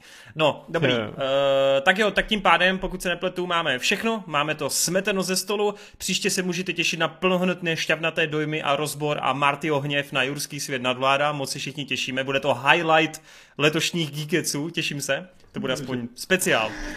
A teďkom, teďkom tedy se pojďme vrhnout uh, na náš duel, uh, který zároveň bude i prvním semifinálem, protože postoupili dva vítězové.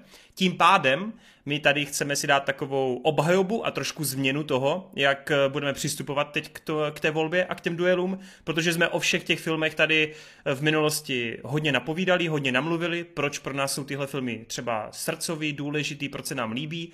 A tentokrát jsme se rozhodli, že to nebudeme tak dlouze uh, obkecávat a diskutovat a místo toho si vyloženě vybereme tedy toho našeho vítěze a budeme mluvit o jedné specifické scéně, která z nějakého důvodu pro nás, uh, jak to říct... Uh, to táhne ten film. Ano, ano, ano. To je, takhle bych to taky možná řekl někdy v budoucnosti. Takže kdo se chce chopit slova, kluci? Mimochodem zapomněl jsem zmínit, že proti sobě tedy stojí Mad Max, Zbysila cesta versus Harry Potter a věznec za skabanu a samozřejmě máme i váš hlas, který bude sloužit jako žolík, protože jsem to dával na sociální sítě a znám výsledek. Tak uh, Adis, No ne, ne, ne, pověďte si vy, já totiž furt ještě nejsem rozhodnutý, já tady furt sedím. A jako ne, že bych Martyho teď, eh, teďka neposlouchal, když tady povídal o Tokyo Vice, ale když jsem si řekl, dobrý, teď Marty bude povědět, tak budu ještě rychle přemýšlet a furt nejsem rozhodnutý, takže povědejte vy, já se musím ještě tak rozhodnout. dobře, tak uh, wait.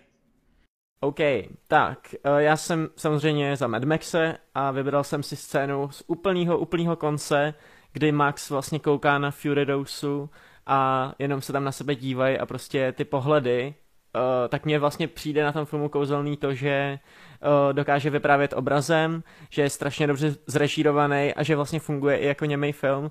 A tady konkrétně tahle ta scéna uh, vlastně řekne hrozně moc věcí mezi těma postavama, bez toho, aniž by ty postavy si se sebou uh, promluvili. Max pak odejde do prdele, Fury tam zůstane, ideální konec pro mě a vlastně jako mi to prodává celkový film. I když v tom filmu je několik akčních scén, které jsou samozřejmě extrémně zapamatovatelné, souboj na nákladáku, uh, ta uh, bouřková chujovina, nevím, jak se to jmenovalo. strašně moc věcí, strašně moc věcí, ale tahle ta scéna je pro mě nějakým způsobem osobní v tomhle filmu. Tak jo. Tak já se to klidně chopím. Já si to klidně chopím a možná někomu vyfouknu nějakou scénu, kdo ví, kdo ví, protože to se taky může stát. Každopádně, já jsem to už tak trochu vyspoileroval a trochu naznačil. Pro mě tedy je tím srdcovějším a vítěznějším projektem Harry Potter a věznec Azkabanu. A musím Ty specificky... Vole, fakt, jo. Mm, a, mus, a musím tady specificky zmínit uh, nádhernou scénu z Chroptící chýše, která je naprostým režijním flexem Alfonze Cuarona, který doslova během pětiminutové sekvence dokázal dát tomu filmu obrovskou hloubku, dokázal ti odpovědět na všechny tvoje pídivé otázky, dokázal tomu filmu dát asi tři zvraty, na který okamžitě odpověděl, neuvěřitelně napnul atmosféru, obrátil ti celý vnímání toho filmu a vlastně podle mě je to pořád doteď nejsilnější scéna úplně ze všech Harry Potter filmů ever, který kdy kdo kdy natočil a pravděpodobně i natočí. Celkově ten film dobře natočený, ale tahle konkrétní scéna, která vlastně má minimum střihu, vždycky tím švenkem se přesunuje z jedné postavy na druhou a jenom ti jako mění ty pohledy a každá ta postava vždycky vnikne znovu do toho prostoru a znovu to obrátí tu situaci. Hele, to je tak geniálně zrežírovaný, působí to jak nějaká divadelní hra která je na minimálním prostoru, na velice komorním prostoru a naprosto miluju to, jak postupně dostáváš ty informace a postupně se fakt mění tvůj pohled na věc. Skvěle zahraný, skvěle nasnímaný, top tier scéna a Mad Max je sice seskládaný z hromadu kvalitních záběrů, je to nejlepší akční film desetiletky, ale tahle scéna je pro mě úplně jako rezonu, rezonující a pro mě úplně jako etabluje jako Harry Pottera pro mě. Fakt špičková práce, špičková. Tak já si to teda vezmu teďka, protože uh, nevím teda, jestli to je tím, že už tady bydlím pár roku s Torenem, ale já jsem měl takový pocit, že on řekne tady tuhle scénu. Takže jsem si, i když je tady tahle ta scéna bez sporu jako to nejlepší, co je v tom filmu, je to nejspíš nejlepší scéna v celém Harry Potterovi, jako v celé té sérii, jak si řekl, tak já jsem si připravil jinou scénu, aby jsme se tady jako aspoň bavili o něčem jiném. Takže za mě je to ta scéna u jezera, když tam jsou na konci uh, vlastně ještě vlastně po druhé, kdy se už vrátili v čase a teďka Harry si musí uvědomit, že tam nikdy nepřijde jeho otec, ale že to byl on vlastně. Hmm. Tak uh, nejenom tahle scéna, ale vlastně celé to vracení v čase, celý ten úsek toho filmu strašně miluju, protože jak ten film je dobrý celý, tak ty dojdeš do toho finále jako poprvé, užiješ si to finále, pak se vrátíš v čase a užíváš si to finále znovu z jiného pohledu. Což je úplně boží. Já jsem z toho měl uh, takový ten uh, navrat do budoucnosti vibe, že prostě sleduješ něco, co už si viděl, jenom prostě tam máš nějaké pravidla, které nesmíš porušovat, snažíš se to nějakým způsobem ovlivnit, aby tam výsledek byl podle tvých představ, úplně prostě navrat do budoucnosti v Harry Potter světě. A v finále filmu, které je prostě emoční vyvrcholení všeho, takže já si pamatuju, že tady tu scénu, když jsem viděl poprvé, jsem s ním byl naprosto unešený. Takže za mě je to scéna u jezera. Tak Adis, dej tam toho klofana. No. První let na Klofanovi. No tak, to si brečel. Jak to říct, já jsem byl už nakloněný k tomu, že řeknu Mad Maxe, ale poté co tady Marty s Torenem povídali o Harry Potterovi, tak se zase překloněný zpátky. Jsme ho přemluvili. Perfektní. A ty jsi měl jít hned po Vejdovi, vole. No, mě to, já jsem si říkal, že půjdu hned potom, ale pak jsem si říkal, že ještě chvilku budu přemýšlet a úplně si zase domotalo. Právě... Uf. Víte co, já vás každý překvapím a já říkám vážně to Mendexe. A to skoro cením. Tu psychopatickou scénu, jak je tam, uh, protože jsme to hláškovali s kamarády takhle v partě What a day, what a lovely day, jo. jak je tam prostě ten holohlavy přivázaný, jak se všechno děje, je to, na, je to vlastně jak taková Eh, reflexe mé osobnosti, všechno je úplně chaoticky, nic tam prostě nedává smysl, všechno se prostě děje tak nějak náhodě, úplně všichni neví prostě, co, co kdy přijde a je to tak strašně až misty bizárně a ujetý, že tu, tu scénu jako si kolikrát takhle někdy pustím jako sám na internetu a tak, takže skrz tu ujetost a hlavně tu, no, ta audio, audio podcast celého toho filmu je úžasný, ale i přímo tady v téhle scéně volím tady tuhle scénu a proto volím v téhle duelu Mad Maxe. Transfuzák, let's go. Ale guys, okay. já jsem toho Harry Pottera fakt nepochopil, nebo já nevím, já jsem to viděl několikrát, ale prostě jako pro mě to absolutně vůbec nemá A viděl jsi to teď někdy? Jakože viděl teď? jsem to fakt třeba před dvěma rokama, nebo před rokem, hmm, jako reálně. Prostě. To musíš mít vyloženě asi nějakou averzi, si myslím. Já nevím proč, nevím proč, jako vůbec mi to prostě nesedí. Ale a zrovna ta trojka mě přijde, že ta tam bys podle mě fakt jako... No jestli se nechytl tam, tak kde jde, že? Jako, jako přesně, pokud se nechytl tou trojkou, tak nevím, zvláštní, zvláštní. No, každopádně, Vejt byl teda hodně překvapený z našich, z našich jakoby voleb, nebo minimálně z té mojí první. A my máme momentálně tedy dva body pro Mad Maxe a dva body pro Vězně z Azkabanu a myslím si, že Wade nebude překvapen, protože diváci velice drtivě, je to 70% na 30%, uh, eh, právě dali dobrodružství brýlatého kouzelníka versus šílence Maxe. Je, uh, je to nějakých 1400 hlasů a nějakých uh, 430 hlasů. Takže tady opravdu vyhrál vězně za Skabanu, což ale protože mě třeba i dost lidí to komentovalo v té anketě, protože už viděli to skóre a komentovali, že oh, Harry Potter normies a podobně, ale ta trojka je fakt, fakt dost dobrý film a má fakt kulervoucí scény. Já to jako bych chápu, ale přesně i to srovnání s tím Mad Maxem, to prostě jako moje hlava vůbec jako nebere, že... On je to uh, úplně jiný to... typ filmařiny. Já to chápu, to, to nemá cenu, to je přesně subjektivní jo. hodnocení, prostě ano. je to jako o fandomu, o srdíčku, jo. Já jako rozumím téhle anketě, proč to tak děláme, ale prostě Trpíš, trpíš. tohle, to, fakt trpím dost, no. jdeme dál, jdeme. Jdeme dál, jdeme dál, jdeme dál. Ale tak víš co, všichni jsme se shodli, že Mad Max je naprosta bomba. Jasně, takže... ne, jasně, jasně, jasně. Takže tak, uh, dobroš, dobroš. Tak jo, tak tím pádem máme hotový duel a Marťas, prosím tě, kdo se utká v příštím semifinále? Spider-Man, paralelní světy a Gladiator. To bude, Oh, oh, oh, to bude oh. zimnou. To bude zase jako velký fandom proti hodně kvalitnímu filmu, takže uvidíme. Uvidíme, uvidíme. Tady se možná připojím k fandomu. Najednou, vole, Tady to nevadí najednou. Tady ti to hlava bere. Dvojí metr, co vejde, dvojí metr, vole. Káše vodu pije víno. No tak jo, tak my děkujeme samozřejmě za ty hlasy a teď se pojďme vrhnout na poslední naši rubriku, kde budeme muset trošičku zrychlit, ale my to zvládneme. Každopádně dotazy. Tak, eh, já poprosím Vejda, který se chopí tentokrát čtení, abych si odpočinul trošičku a mohl tady popíjet. No a Vejde, eh, my tam máme nějaký dotazy, čímž samozřejmě chceme takhle všichni poděkovat, že nám nějaký dotazy kladete stále, že vás stále něco napadá a pojďme na to. Yes, máme tady nějaké otázky i z minulého dílu, 56, protože guys, Pennywise tady napsal, vole, jaký Evil Dead konec máte nejradši. A vy jste ani nevěděli, že to má dva konce, vole. To si ze mě děláte prdel. Protože, A- do prdele, protože zrovna to vyšlo na epizodu, kdy zrovna dva největší fanoušci Evil Dead tady nebyli, vole. A já ještě, a já ještě dodám, že jsem k těm, k těm otázkám napsal a zvýraznil, že já a Vejt tady v tomhle díle nejsme, takže to máte nechat na příště. A Kuba to velké zvýrazněné vůbec nepřečetl. A hlavně absolutně ignoroval a stejně tu otázku přečetl v tom díle. Mě by zajímalo, jak ten pochopil konec Ash versus Evil Dead, když to je callback na ten, uh, na ten druhý ending. Když se Ash objeví zpátky v budoucnosti, to je callback na ten ending z Apokalypsy, který původně byl natočen, ale nebyl použit uh, No, ve třetím tak to já jsem díle. nepochopil jako callback, že jo? Ty krávo, já jsem z toho byl úplně unešený právě i kvůli tomu, že prostě využili alternativní konec a dali ho do toho seriálu. A Chápu. pro fanoušky to bylo úplně strašně jako super, že jo, že Ash je prostě v budoucnosti. Tak jako to No by the way, by the way jenom v- já chci tady zmínit, že ač Evil Dead je boží, tak jako sorry, omlouvám se, jsem kacíř, ale Ash versus Evil Dead je pro mě mnohem lepší a zábavnější věc. Uh, Nepouštěl bych se do toho dneska. Nepouštěl bych se do toho dneska. ale, ale nemáme moc času. Kámo, Každopádně- tam střílíš spermatem po lidech, vole. Hej, já slibuju, že se ještě k Evil Dead vrátíme za pár dílů.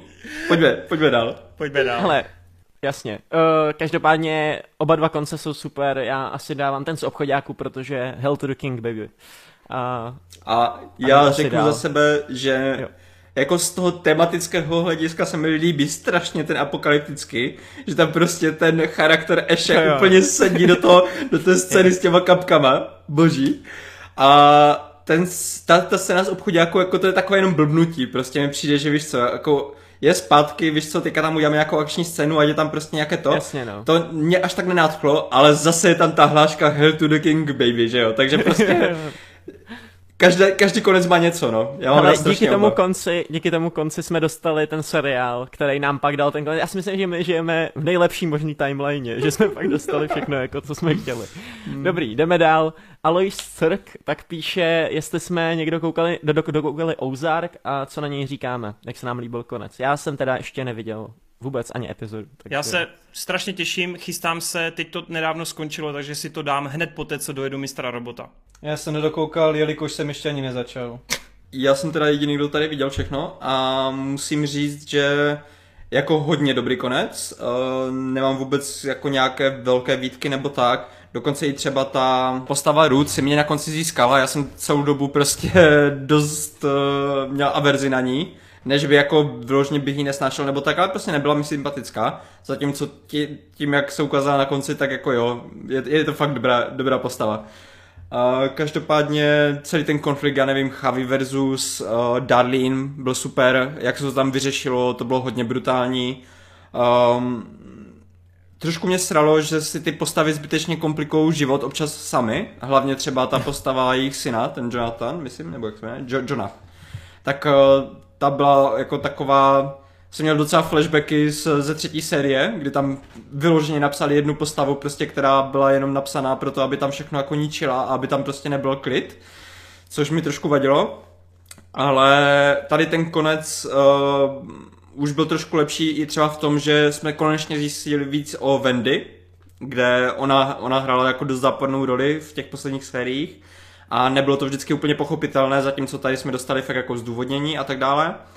A, a možná jsem trošku čekal od toho konce něco brutálnějšího, než jsme dostali. Ono to jako dost sedí do toho, jak ten seriál prostě celou dobu si budoval ten svět, takže jako nemám nic proti. Jenom osobně jsem očekával, že tam třeba jako něco se stane přímo brutálnějšího v té rodině samotné. A zatímco jako ty paralely třeba na mm, takové to Jonathan versus Darlene nebo Marty versus Navarro, tady ty paralely paráda. Jakože fakt celkově musím říct, že hodně slušné zakončení seriálu a jestli máte rádi Breaking Bad nebo tak, tak určitě zkuste Ozark, protože nebudete zklamaní. Super, tak jo, next question. Slord, Super Geekec, díky mozoši, Hroty jako nový člen je skvělá volba. Otázečka, na jaký Netflix film se tento rok nejvíce těšíte? Tak za mě to je Greyman od Russo Brothers, což je taková mainstream volba a pak jsem se chtěl Torena zeptat, jestli letos výjdou ty Ninja želvy, protože jestli výjdou, tak na ty se těším úplně nejvíc. Měli by výjít až v roce 2023, bohužel. I tak se na ně těším tento rok nejvíc. Tak kdo dál? Souhlasím. Hele, tak já, Greyman jako jo, ale z nějakého důvodu tomu začínám trošičku méně věřit, než jsem tomu věřil dřív. A místo toho vyberu věc, která už vyšla, ale na kterou jsem neměl čas, a je to ten Hustle s Adamem Sandlerem. Jo, to je dobrá volba a já ještě řeknu ten Spiderhead. Spiderhead. Jo, jo. Protože na klasicky. Na to se taky těším. Tak jo. E, já musím říct, že já jsem si jen tak trošku hledal nějaké projekty, co mají Netflix a jak jsem viděl ten seznam těch filmů, co jako vydávají do konce roku ještě, tak jsem si řekl, jsem to tak zavřel, napsal jsem tam The Grey Man a to je moje odpověď. Pozor, Marťas. Máme to podobně. Ty jenom si zapomněl, ale jinak by si řekl Knives Out 2. Mm, a jako na jo, konci roku. možná, no. To stihnou na konci roku. Jestli, jestli to stihnou, tak jo, tak to, to budou takové moje dva velké filmy, ale jinak se spíš nechám překvapit, co jako vyplave na povrch Jasně. těch lepších věcí. Jo. Adis? Já říkám na nože dvě. Super, tak jo. Mejra Novák má několik otázek a ta první je nejvíc underrated Marvel film. Tak za mě, pokud bych měl brát jako nejvíc underrated, tak je to Incredible Hulk, který vůbec není tak špatný, jak si lidi říkají, nebo tak jak je braný. To mě mrzí, že jsi mi to vyfoukl, protože by to byla určitě jedna z mých prvních voleb. To lidi určitě ví, že já za Halka dost oroduju. Ale vyberu si teda místo toho jinou solovku, jiného hrdinu a řeknu prvního Tora, který prostě po Ragnaroku je úplně jako přehlížený a všichni říkají, že Ragnarok je ta správná cesta, ale mně se tady ten divadelní Shakespeareovský Thor asi líbil jako ze všech Thorů nejvíc a baví mě ten, baví mě ten styl, baví mě ta větší vážnost a baví mě fakt taková ta až jako hamletovská uh, inspirace a celkově ta rivalita. Bylo to fakt super. Mě to, mě to prostě ta jednička do teďka hodně baví. Mě taky Kenneth Branagh je výborný režisér, takže a já říkám teda, já vím, že trošku natahuju tu definici Marvel film, ale řeknu Blade 2, protože Blade 2 můžeš, no. je v podstatě jako první Marvelovka, která mě fakt brutálně zaujala a v té době, když jsem ji viděl, tak jsem byl fakt totálně jako odvařený z ní. A Guillermo del Toro prostě. Já říkám Howard the Duck a čistě z MCU říkám Kapitánka Marvel. Druhá otázka. Nejoblíbenější díl Uncharted. Asi toho hraného, myslím. Herního. jsem se zlekl. On ti nechtěl jinou možnost, aby si musel vybrat ten jeden film. Vejde, vejde, ty jsi, ty jsi viděl pokračování? Ty máš jako přístup k tomu už? Já jsem viděl ten se Setem Rogenem. No, Vejde byl u okamžiku, kdy se přepsali dějiny a kdy Toren pochopil, že čtvrtý díl je lepší než druhý díl. Takže za mě čtverka a vůbec jsem to nečekal, že ten poslední díl bude takhle naprosto. Hele, to yes. je prostě esence herní zábavy, esence Indiana Jonese a Mumie, nádherný dobrodružný film s funkčníma postavama, miluju to a o to víc, když na tohle vzpomínám, na všechny ty okamžiky v té hře, o to víc jsem nasranej, jak ta filmová adaptace dopadla. Yes. Mám to úplně stejně a čtvrtý díl Uncharted je moje nejoblíbenější videohra vůbec. Takže... Nice. Já jsem hrál jenom první, takže nevím, jak mám hodnotit, no. A já jsem teda nehrál ani jeden, ale až to bude na PC, tak si určitě zahraju, tak potom někdy v budoucnu. Není hmm. ono. Jdeme dál. Nejoblíbenější český film. Za mě je nejkrásnější portrét Igora Chauna. Z čerty nejsou žerty. Z čerty nejsou žerty, ty vole bych dal taky, no. Do prdele. Tak uh, já nevím, já budu trapnej, myši patří do nebe třeba. A ah, to je hezký. je Happy End, uh, je to film z roku 1967 s Menšíkem v hlavní roli a režii dělal Lipsky. Hrozně doporučuju, protože je to krátké relativně, není to prostě žádný dvouhodinový film mm-hmm. nebo mhm. tak. A celý ten film nese jedna základní myšlenka, že ten film je vyprávěný, vyprávěný v podstatě pospátku. Ty vidíš, jak někdo umře na začátku, akorát on to vypráví pospátku, jak kdyby se od toho, od toho bodu zrodil. Takže ty vidíš, jak někomu usekli hlavu a on začíná svůj příběh tím, že říká, tady jsem se narodil. A ty vidíš, jak mu ta hlava přiletí zpátky. A tady jsem Jasně. se naučil chodit a on jde pryč z té gilotiny, na které umřel. Jo, to, to, to jsi mi popisoval Hej, už vlastně. zkuste to někdy, jestli budete mít chuť experimentovat. Já když jsem to viděl poprvé, tak jsem nevěřil, že něco takhle kreativního a zábavného může v českých, jako v české filmografii vzniknout. Takže jako za mě rozhodně doporučuji Happy End. Tak, e, nejlepší YouTube kanál s filmovou tematikou, tak za mě to je určitě to Thomas Flight, protože má úžasný Ty sleduješ Thomase Flighta? Jasně, jeden z mých oblíbených video esejistů na YouTube. S tím ještě Hodně z Now You See It a tak. Hodně, Hodně kvalitní cool. content. Akorát See It už není moc aktivní, no. To ne, ale ty vole, je to super. Hlavně to, to... jsou věci, které fakt reálně jako mi strašně moc pomohly v mý tvorbě, protože ti prostě přesně řeknou, jako, jak to funguje a ty věci, které tam říkají, jsou fakt pravda a učíme se to i ve škole prostě takhle a je to prostě, je to tak. Hmm. Tak jestli, jestli si teda mi vypálil Tomase Flighta, tak já nabídnu High Top Films a to je klučina, který sice nejvíc asi jako mluví video esémy o superhrdinských věcech, ale fakt takový srdíčkář. A z technické stránky mě hodně baví Patrik Tomaso, který začal mm-hmm. se mhm. ale filmům věnovat až poslední rok a půl. A to díky nějakým právě jako, no zrovna Top Gun, myslím, měl teďkom nedávno. A to je člověk, který se zabývá spíš technologiemi a natáčením a tak dále, ale teď začal jako hodně mluvit o filmech a je sakra dobrý. Uh. Takže za mě Patrik Tomaso a High Top Films. A pak ještě Toren 92CZ. Už jenom Toren, už jenom Torrent, ty vole, kde jsou ty časy? Já teda vynechám takové ty největší, těch mám jako spoustu, jako film Týry a tak, to, a to, to jako myslím, že hodně těch lidí zná, když už jako hledají takhle kanály. A doporučím nějaké dva, jako relativně nemenší, ale neznámější, myslím. Just Right, jako eh, prostě jenom piš yes, v podstatě. To je hrozně skvělý. Just Right, super. A potom Lessons from Screenplay. To je vyloženě prostě jako lekce ze scénaristiky a mm. tam jako vyloženě jako hardcore rozebírá různé scénáře eh, k tomu film, k různým filmům a to je fakt jako top, top tier pro mě. Nice, nice, nice. A pak je ještě jeden YouTube kanál a teďka hledám, jestli se tak jmenuje, jo, Every Frame a Painting, tak jo. to se mi taky dost líbí. To mám taky rád, no. Jako tyhle od nich, to co jste, jako od nich jsem nějaký videa viděl, ale nemáme je vyloženě v odběrech, no. Já jsem spíš teď proletěl jenom ten svůj odběrový list. Ades má něco, nebo? Film base, to tady ještě nepadlo. Dobře, tak asi jdeme dál. Lucie Urbanová. Srdce rváči mě moc mile překvapily. Love, Death and Robots mě teprve čekají, ale podle popisu se na to těším. Smilík.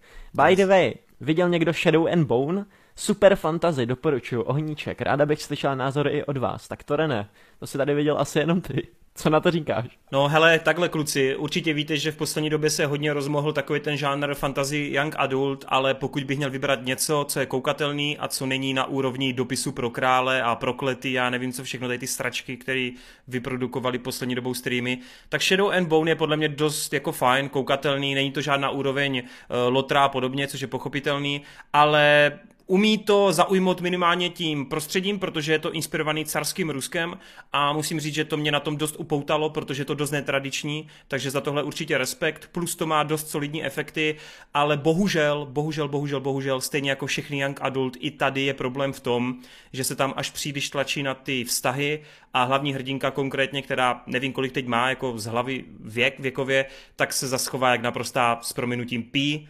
a fakt mě to irituje, protože díky tomu, že se chová jak pí, tak na základě toho ty vole se čtyři epizody točíš v kruhu se scénářem a úplně zbytečně se tam vyvolávají dramata, no. Jasně. Ale jo. jinak, jinak koukatelný. Jinak někdo z vás ostatních neviděl. Můžeme dál. Tak jo. Outsider, super díl, jinak pro Geekets. Co si myslíte o seriálu Watchmen? Má cenu se dívat? Tak, to, To ti jsme- řeknu já. ty- Seriál Watchmen je jeden z nejkvalitnějších pokračování uh, ever. Jeden z nejlepších seriálů na HBO.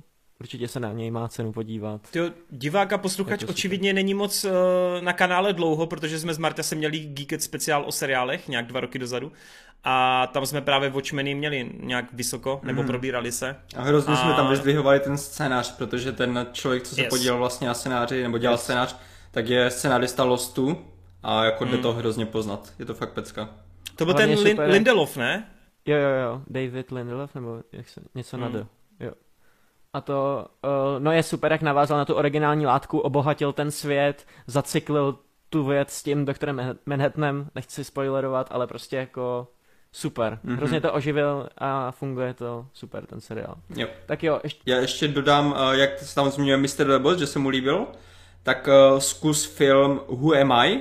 Eh, Žádný systém není v bezpečí. Je to z něme- německý film z roku 2014. Jo, ještě jednou opakuju Who Am I? Žádný systém není v bezpečí. A je to film, který v podstatě, uh, já to furt nemám potvrzené, ale jestli nebyl přímá inspirace Mr. Robota, tak je strašná náhoda, že v jednu chvíli vznikly dva projekty, které jsou si takhle strašně podobné a oba dva jsou fakt super. A ještě myslím si, že dokonce tohle už má Netflix, takže na Netflixu bys to mohl najít. Takže Nice. jako rozhodně doporučuji. jinak píše, že už na tvoje doporučení, že už tebou ne, nebude nikdy pochybovat. A říká, že film Žižka už jsem nějaké ty části viděl díky kamarádce, co dělala CGI a vypadá to docela dobře. Tak snad to bude dobrý i celý. Tak jo, Petr přikryl. Sharknado, stejný budget, obsazení, scénář, studio, tým, jediná změna na postu režiséra. Myslíte si, že by dokázal Nolan, Fincher, Ridley a tak dál upét z hovna bič? Tak, Hele, to, to jsou...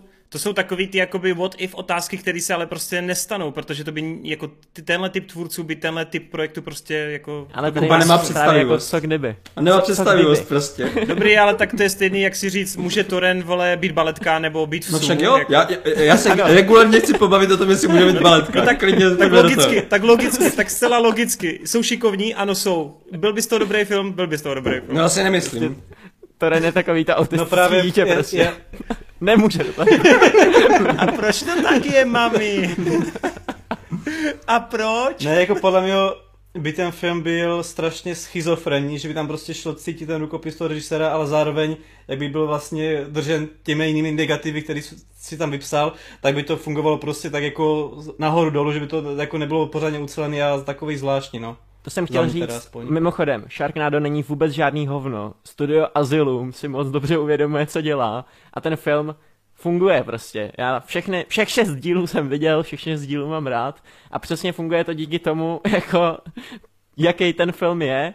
Kdyby se z toho snažili udělat něco víc, OK, můžete točit Nolan, Fincher, kdokoliv, ale furt je to film o tom, že fucking tornádo nabere hejno žraloků. Já bych chtěl být, prostě- jestli to takhle obhajuješ, že to je kreativní, kreativní decision, tak já bych chtěl být u to, v, tom, v tom týmu, který se dohodl jako takovým způsobem, budeme tam mít záběr na auto, které jede ve vodě, která je pokotníky, a pak tam budeme mít záběry, které to bude prostříhávat, jak v té vodě po kolena, eh, po, pokotníky, jako Ne, plavou ale ti, sorry. ti žraloci a tak. OK, OK, první díl ještě ne, ale ty vole, viděl jsi šestý, nebo třetí, kámo. Ne no, Uh, to už jak ne. le, letěj, oni jsou ve vesmíru, Sára se zeptá Fina, jak, jak to, že můžou žít ve vesmíru? On se na ně otočí a řekne, a jak to, že můžou žít v tornádu? A prostě dál už se o tom nebaví. jako, geniální. Jediný režisér, který by to dokázal udělat líp, než to teďka je, tak je Jackson z devadesátek. Ten, kdyby yes. na to tam přišel, tak si myslím, že by to mohlo fungovat. Ale pokud by se to snažilo vymanit z té Bčkovosti a tak, tak to vůbec nemá smysl. Hmm. Píše tady jinak, že Hrotyho bych se snažil v Geekecu udržet zuby nechty, souhlasím s tebou. Tak, Tomáš Hubčík, nejoblíbenější zhulenský anebo opilecký film od každého z vás. Tak já mám tady několik filmů, mám tady tři. Ubal a Zmys, český, mega dobrý film. Je mi líto, že se netočí takovýhle komedie, že se na ně nedostávají prachy, ale běžte se na něj podívat a běžte ho podpořit. Na iTunes se dá koupit za celých 70 korun. Potom World's End, Simon Peck, Edgar Wright, výborný film o stárnutí a ochlastání. Hele, vole, kde mám káru, Ashton Kutcher, jedna z mých oblíbených takových těch fakt jako zhuleneckých, zhuleneckých komedií prostě. Takže, takže tohle jsou moje tři typy. Cool. A já teda řeknu ze zhulenských komedií, tak určitě klasika Cheech and Chong Up in Smoke. Jako ten film celkově není nějak brutálně dobrý, ale už jenom za tu první sekvenci, za ty první scény, totální pecka. A potom z těch eh, opileckých, tak to ber, eh, volím Sféra z národního rybolovu. Pokračování ruské opilecké komedie. Úplně super. Nice. Cool, cool. No hele, vy jste mi to vybrali, no, jako těch pár typů, tak eh, to mi, to mi hlavně vybral Vejt, tak já přihodím... Mně se ty filmy pletou, ty vlastně jsou ty názvy stejný. Uh, zahlíme, uvidíme, první je dobrý. Jo. A vidět, Ale bych- mám, rád, mám fakt rád jenom to první, abych Hmm. se přiznal. A když říkal opilecký film, tak to bych tam mohl klidně jítnout ještě ten chlast s Madsem Mikkelsenem, ten, ten byl dost dobrý. Hades. Hmm. Já říkám Apokalypsa v Hollywoodu a párky a buchty a klobásy. Kámo, to jsou dobrý typy, to mě nenapadlo Jsou vůbec, dost no. dobrý věci. Cool, cool, cool. Buchty a klobásy. Tak A jo, co Pineapple dál. Express, to ne? Uh, Travička to je zelená mě tolik travička nesedla. zelená. Já jsem to neviděl. A tam bylo taky pár vtipných scén, jako jak tam testovali tu trávu a tak. Tak ono To celkově nehraje Franco, Seth Rogen, no prostě tady ta banda, Jo, tak... jo, To je super. Tak jo. Vax, ahoj, dotaz, dvojtečka. Viděl někdo z vás The Father? Za mě neskutečná komorní jedno, jednohubka, ve které Hopkins totálně válí. No tak dostal za to Oscara, jestli se nemýlim, takže... Já jsem to ještě neviděl. Jo, taky ne. Je- Taky Taky ne, taky ne, bohužel. Ny- Nyní je to možnost vidět na HBO Max, tak snad se doplníme. Ondra Ondřej, ty vole, ten Algernon tu fakt sedí jak prdel na hrnec. Jeho famozní výkon v této epizodě mě donutil po delší dob- době napsat nějakou inteligentní otázku. To je pan Vyjebanec, zdravíme. Já vím, yes. Těšíme se na sraz. Zajímalo by mě, jestli máte nějaké oblíbené taneční scény z filmu, které nejsou muzikály ani filmy o tanci. Já si například pouštím opakovaně scény z filmů Napoleon Dynamite, Risky Business, 40 let panic, Little Miss Sunshine a samozřejmě Morbius. Tak, super otázka. Morbius si teďka v poslední době pouštím taky velice často. Možná víc, než bych chtěl. A super otázka. Já mám několik těchto z těch scén, dokonce mě překvapilo, až jako v kolika filmech jsou takovýhle muzikální scény. Jako první mám 500 dní se Summer, takovou tu scénu, jak eh, tancuje na uh, ty vole, uh, OIC uh, Your Dreams Come True, nebo něco taky, jak se to jmenuje. Spidermana trojka, Bully Maguire, instantní klasika, Breakfast Club a zhulenecký tanec, tanec v Pulp Fiction, a pak mám Monstra versus Vetřelci, prezidenta hrajícího Axel F na klávesi a, a, a tak. Co No, máte vy? kluci? já bych se mohl podepsat víceméně pod všechno, co tady řekl Wade. A ještě přihazu teda, uh, když jsme se tady bavili o tom Cruiseovi tak hodně, tak jeho tanec z Risky nevi- Business. neber mi to! Cůle. tak jeho tanec Tropická Risky bouře, Business. tropická bouře, A potom... Uh, Ježiši, no jasně, ty vole. ne, tropická bouře nejlepší. dobře, počkej si na sebe. Ne, já jsem nechtěl, ať to řekneš. To bych neřekl, neboj. Uh, Nedotknutelní, ten francouzský film, jak tam Omar Sy roztančí potom celý ten, uh, celou tu místnost, tak to, to je super. A to není jako vylezně nějak jako tanec, to, ale tematicky fakt paráda. A z komediálních takových jako fakt zábavných uh, tanců, tak řeknu připoutějte se prosím. Je tam scéna, kdy tančí v baru na Stayin' Alive a je to úplně pecka. Mhm. To jsou super typy, to. Hele, Povídej, tak Kačko. kromě té tropické bouře, tak řeknu... No, Pulp Fiction. Uh, pak řeknu, ty vám teď výpadek úplně, já jsem to měl na jazyku. Zo- Zoro, kámo, Zoro, Zoro, vole, Catherine Zeta-Jones a Antonio Banderas, jak to tam rozparádí. A to mě nabádá i k tomu, že řeknu pana paní Smithovi. Nebo Desperado a Banderasu. Oh yes, přesně. Desperado má všude, teda Desperado. Yes. Antonio Banderas má všude epický scény. Ježuš Maria, Shrek má výborný taneční scény. Tak jo. Hades? Uh, tak já říkám Harry Potter a ohnivý pohár, když Ron tančí s paní McGonagallovou. Ale v podstatě všechno, co Babica ve svém YouTube kanále zreplikoval, tak jsou skvělý tance z různých filmů. Tak jo. Yes. Martin Novák, parádní podcast jako vždy. Moje otázka je, co říkáte na to, že Amazon natáčí seriál o God of War? A koho byste chtěli do hlavní role? Ono ještě, Já jsem God of War nehrál, takže... ono ho ještě nenatáčí, zatím jsou jenom přípravy, takže to ještě potrvá tak tři roky, než se to nějak odlepí. Jo, Hele, sorry, on takhle- píše natočí, píše natočí, takže... moje OK. chyba. Hele, takhle, to je takový zas... To může dopadnout jakkoliv, ale pravděpodobně to dopadne na hovno, že jo?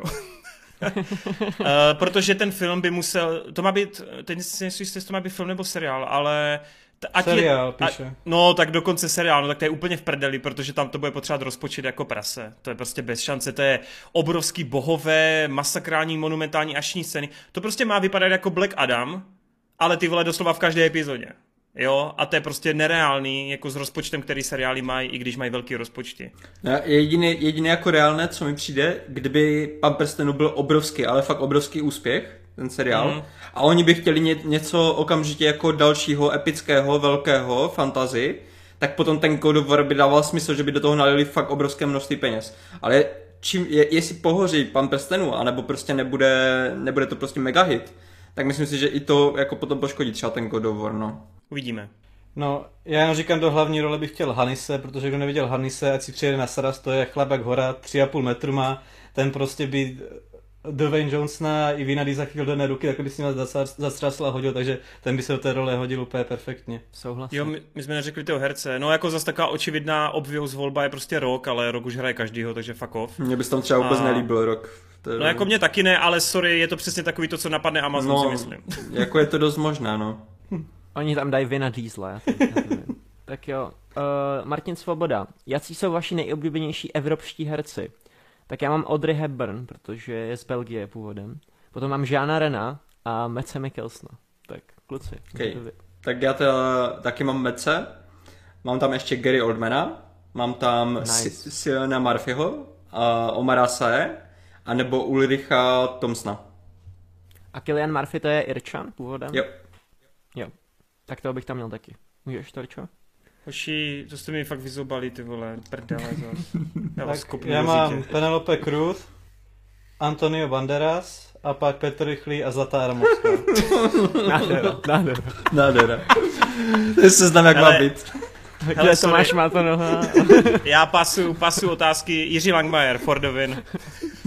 Jiří Langmajer, to máš Protože má to noha. nikdy, nikdy není dostatek poprcávání. Nikdy. A ještě Jakub Kohák. tak. Tak a to byly všechny otázky pro dnešní Geekec. A, ah, tak to je paráda, super. No tak jo. Tak my vám moc děkujeme, bylo to fakt vydatné, bylo to super, doufám, že jsme na nikoho nezapomněli. Děkuji moc Vejdovi, že to tak krásně přečítal. Super. To bylo, to bylo velice krásné, asi si to zopakuješ příště. Tak jo. A my vám samozřejmě děkujeme za pozornost, doufáme, že se vám dnešní epizoda líbila, doufám, že jste, se, že jste si to užili a dejte nám určitě i feedback eh, celkově na, na nás, ať se taky můžeme zlepšovat, ať nedostává bídu jenom Adis. Tak řekněte třeba, že Torene, ty jsi strašná sračka, už tam nechoď do toho geekeců, či něco podobného. A nebojte, hroty určitě se tady bude objevovat, jenom to musíme nějak střídat a rotovat podle času všechno. No, tak jo, kluci, máte něco na závěr? Ty vole, příště Jurský svět, já nevěřím, že jsme se dočkali. Já, Já už... se netěším na ten film, já se těším jenom na ten Martyho hate, protože No, už teďka to vidím, na čem se bude v modrých číslech a říkám si, to bude šťavnatý. Jako, já už se psychicky připravuju, no. Já jsem, si, já jsem rád, že to vyšlo tak, že já to teďka uvidím za pár dní a pak mám aspoň tak týden, dva, jako psychicky se zase zpátky dohromady, než budeme natáčet. Protože už jenom z toho traileru, ty vole, to bude katastrofa. To bude Marty, dej katastrofa. si předtím nějaký koláček, uklidni se. No, jako budu muset dát něco tvrdšího možná, ty vole. Těšíme se, těšíme se, snad to bude legendární. No tak jo, tak moc děkujeme a uvidíme se tedy příště a připomínám, že se blíží velké výročí, takže nebojte, něco taky pro vás připravíme. Tak jo, mějte se a koukejte na kvalitní filmy a seriály. Čus! Čus. Nazdár. Čus bambus a čau kipa.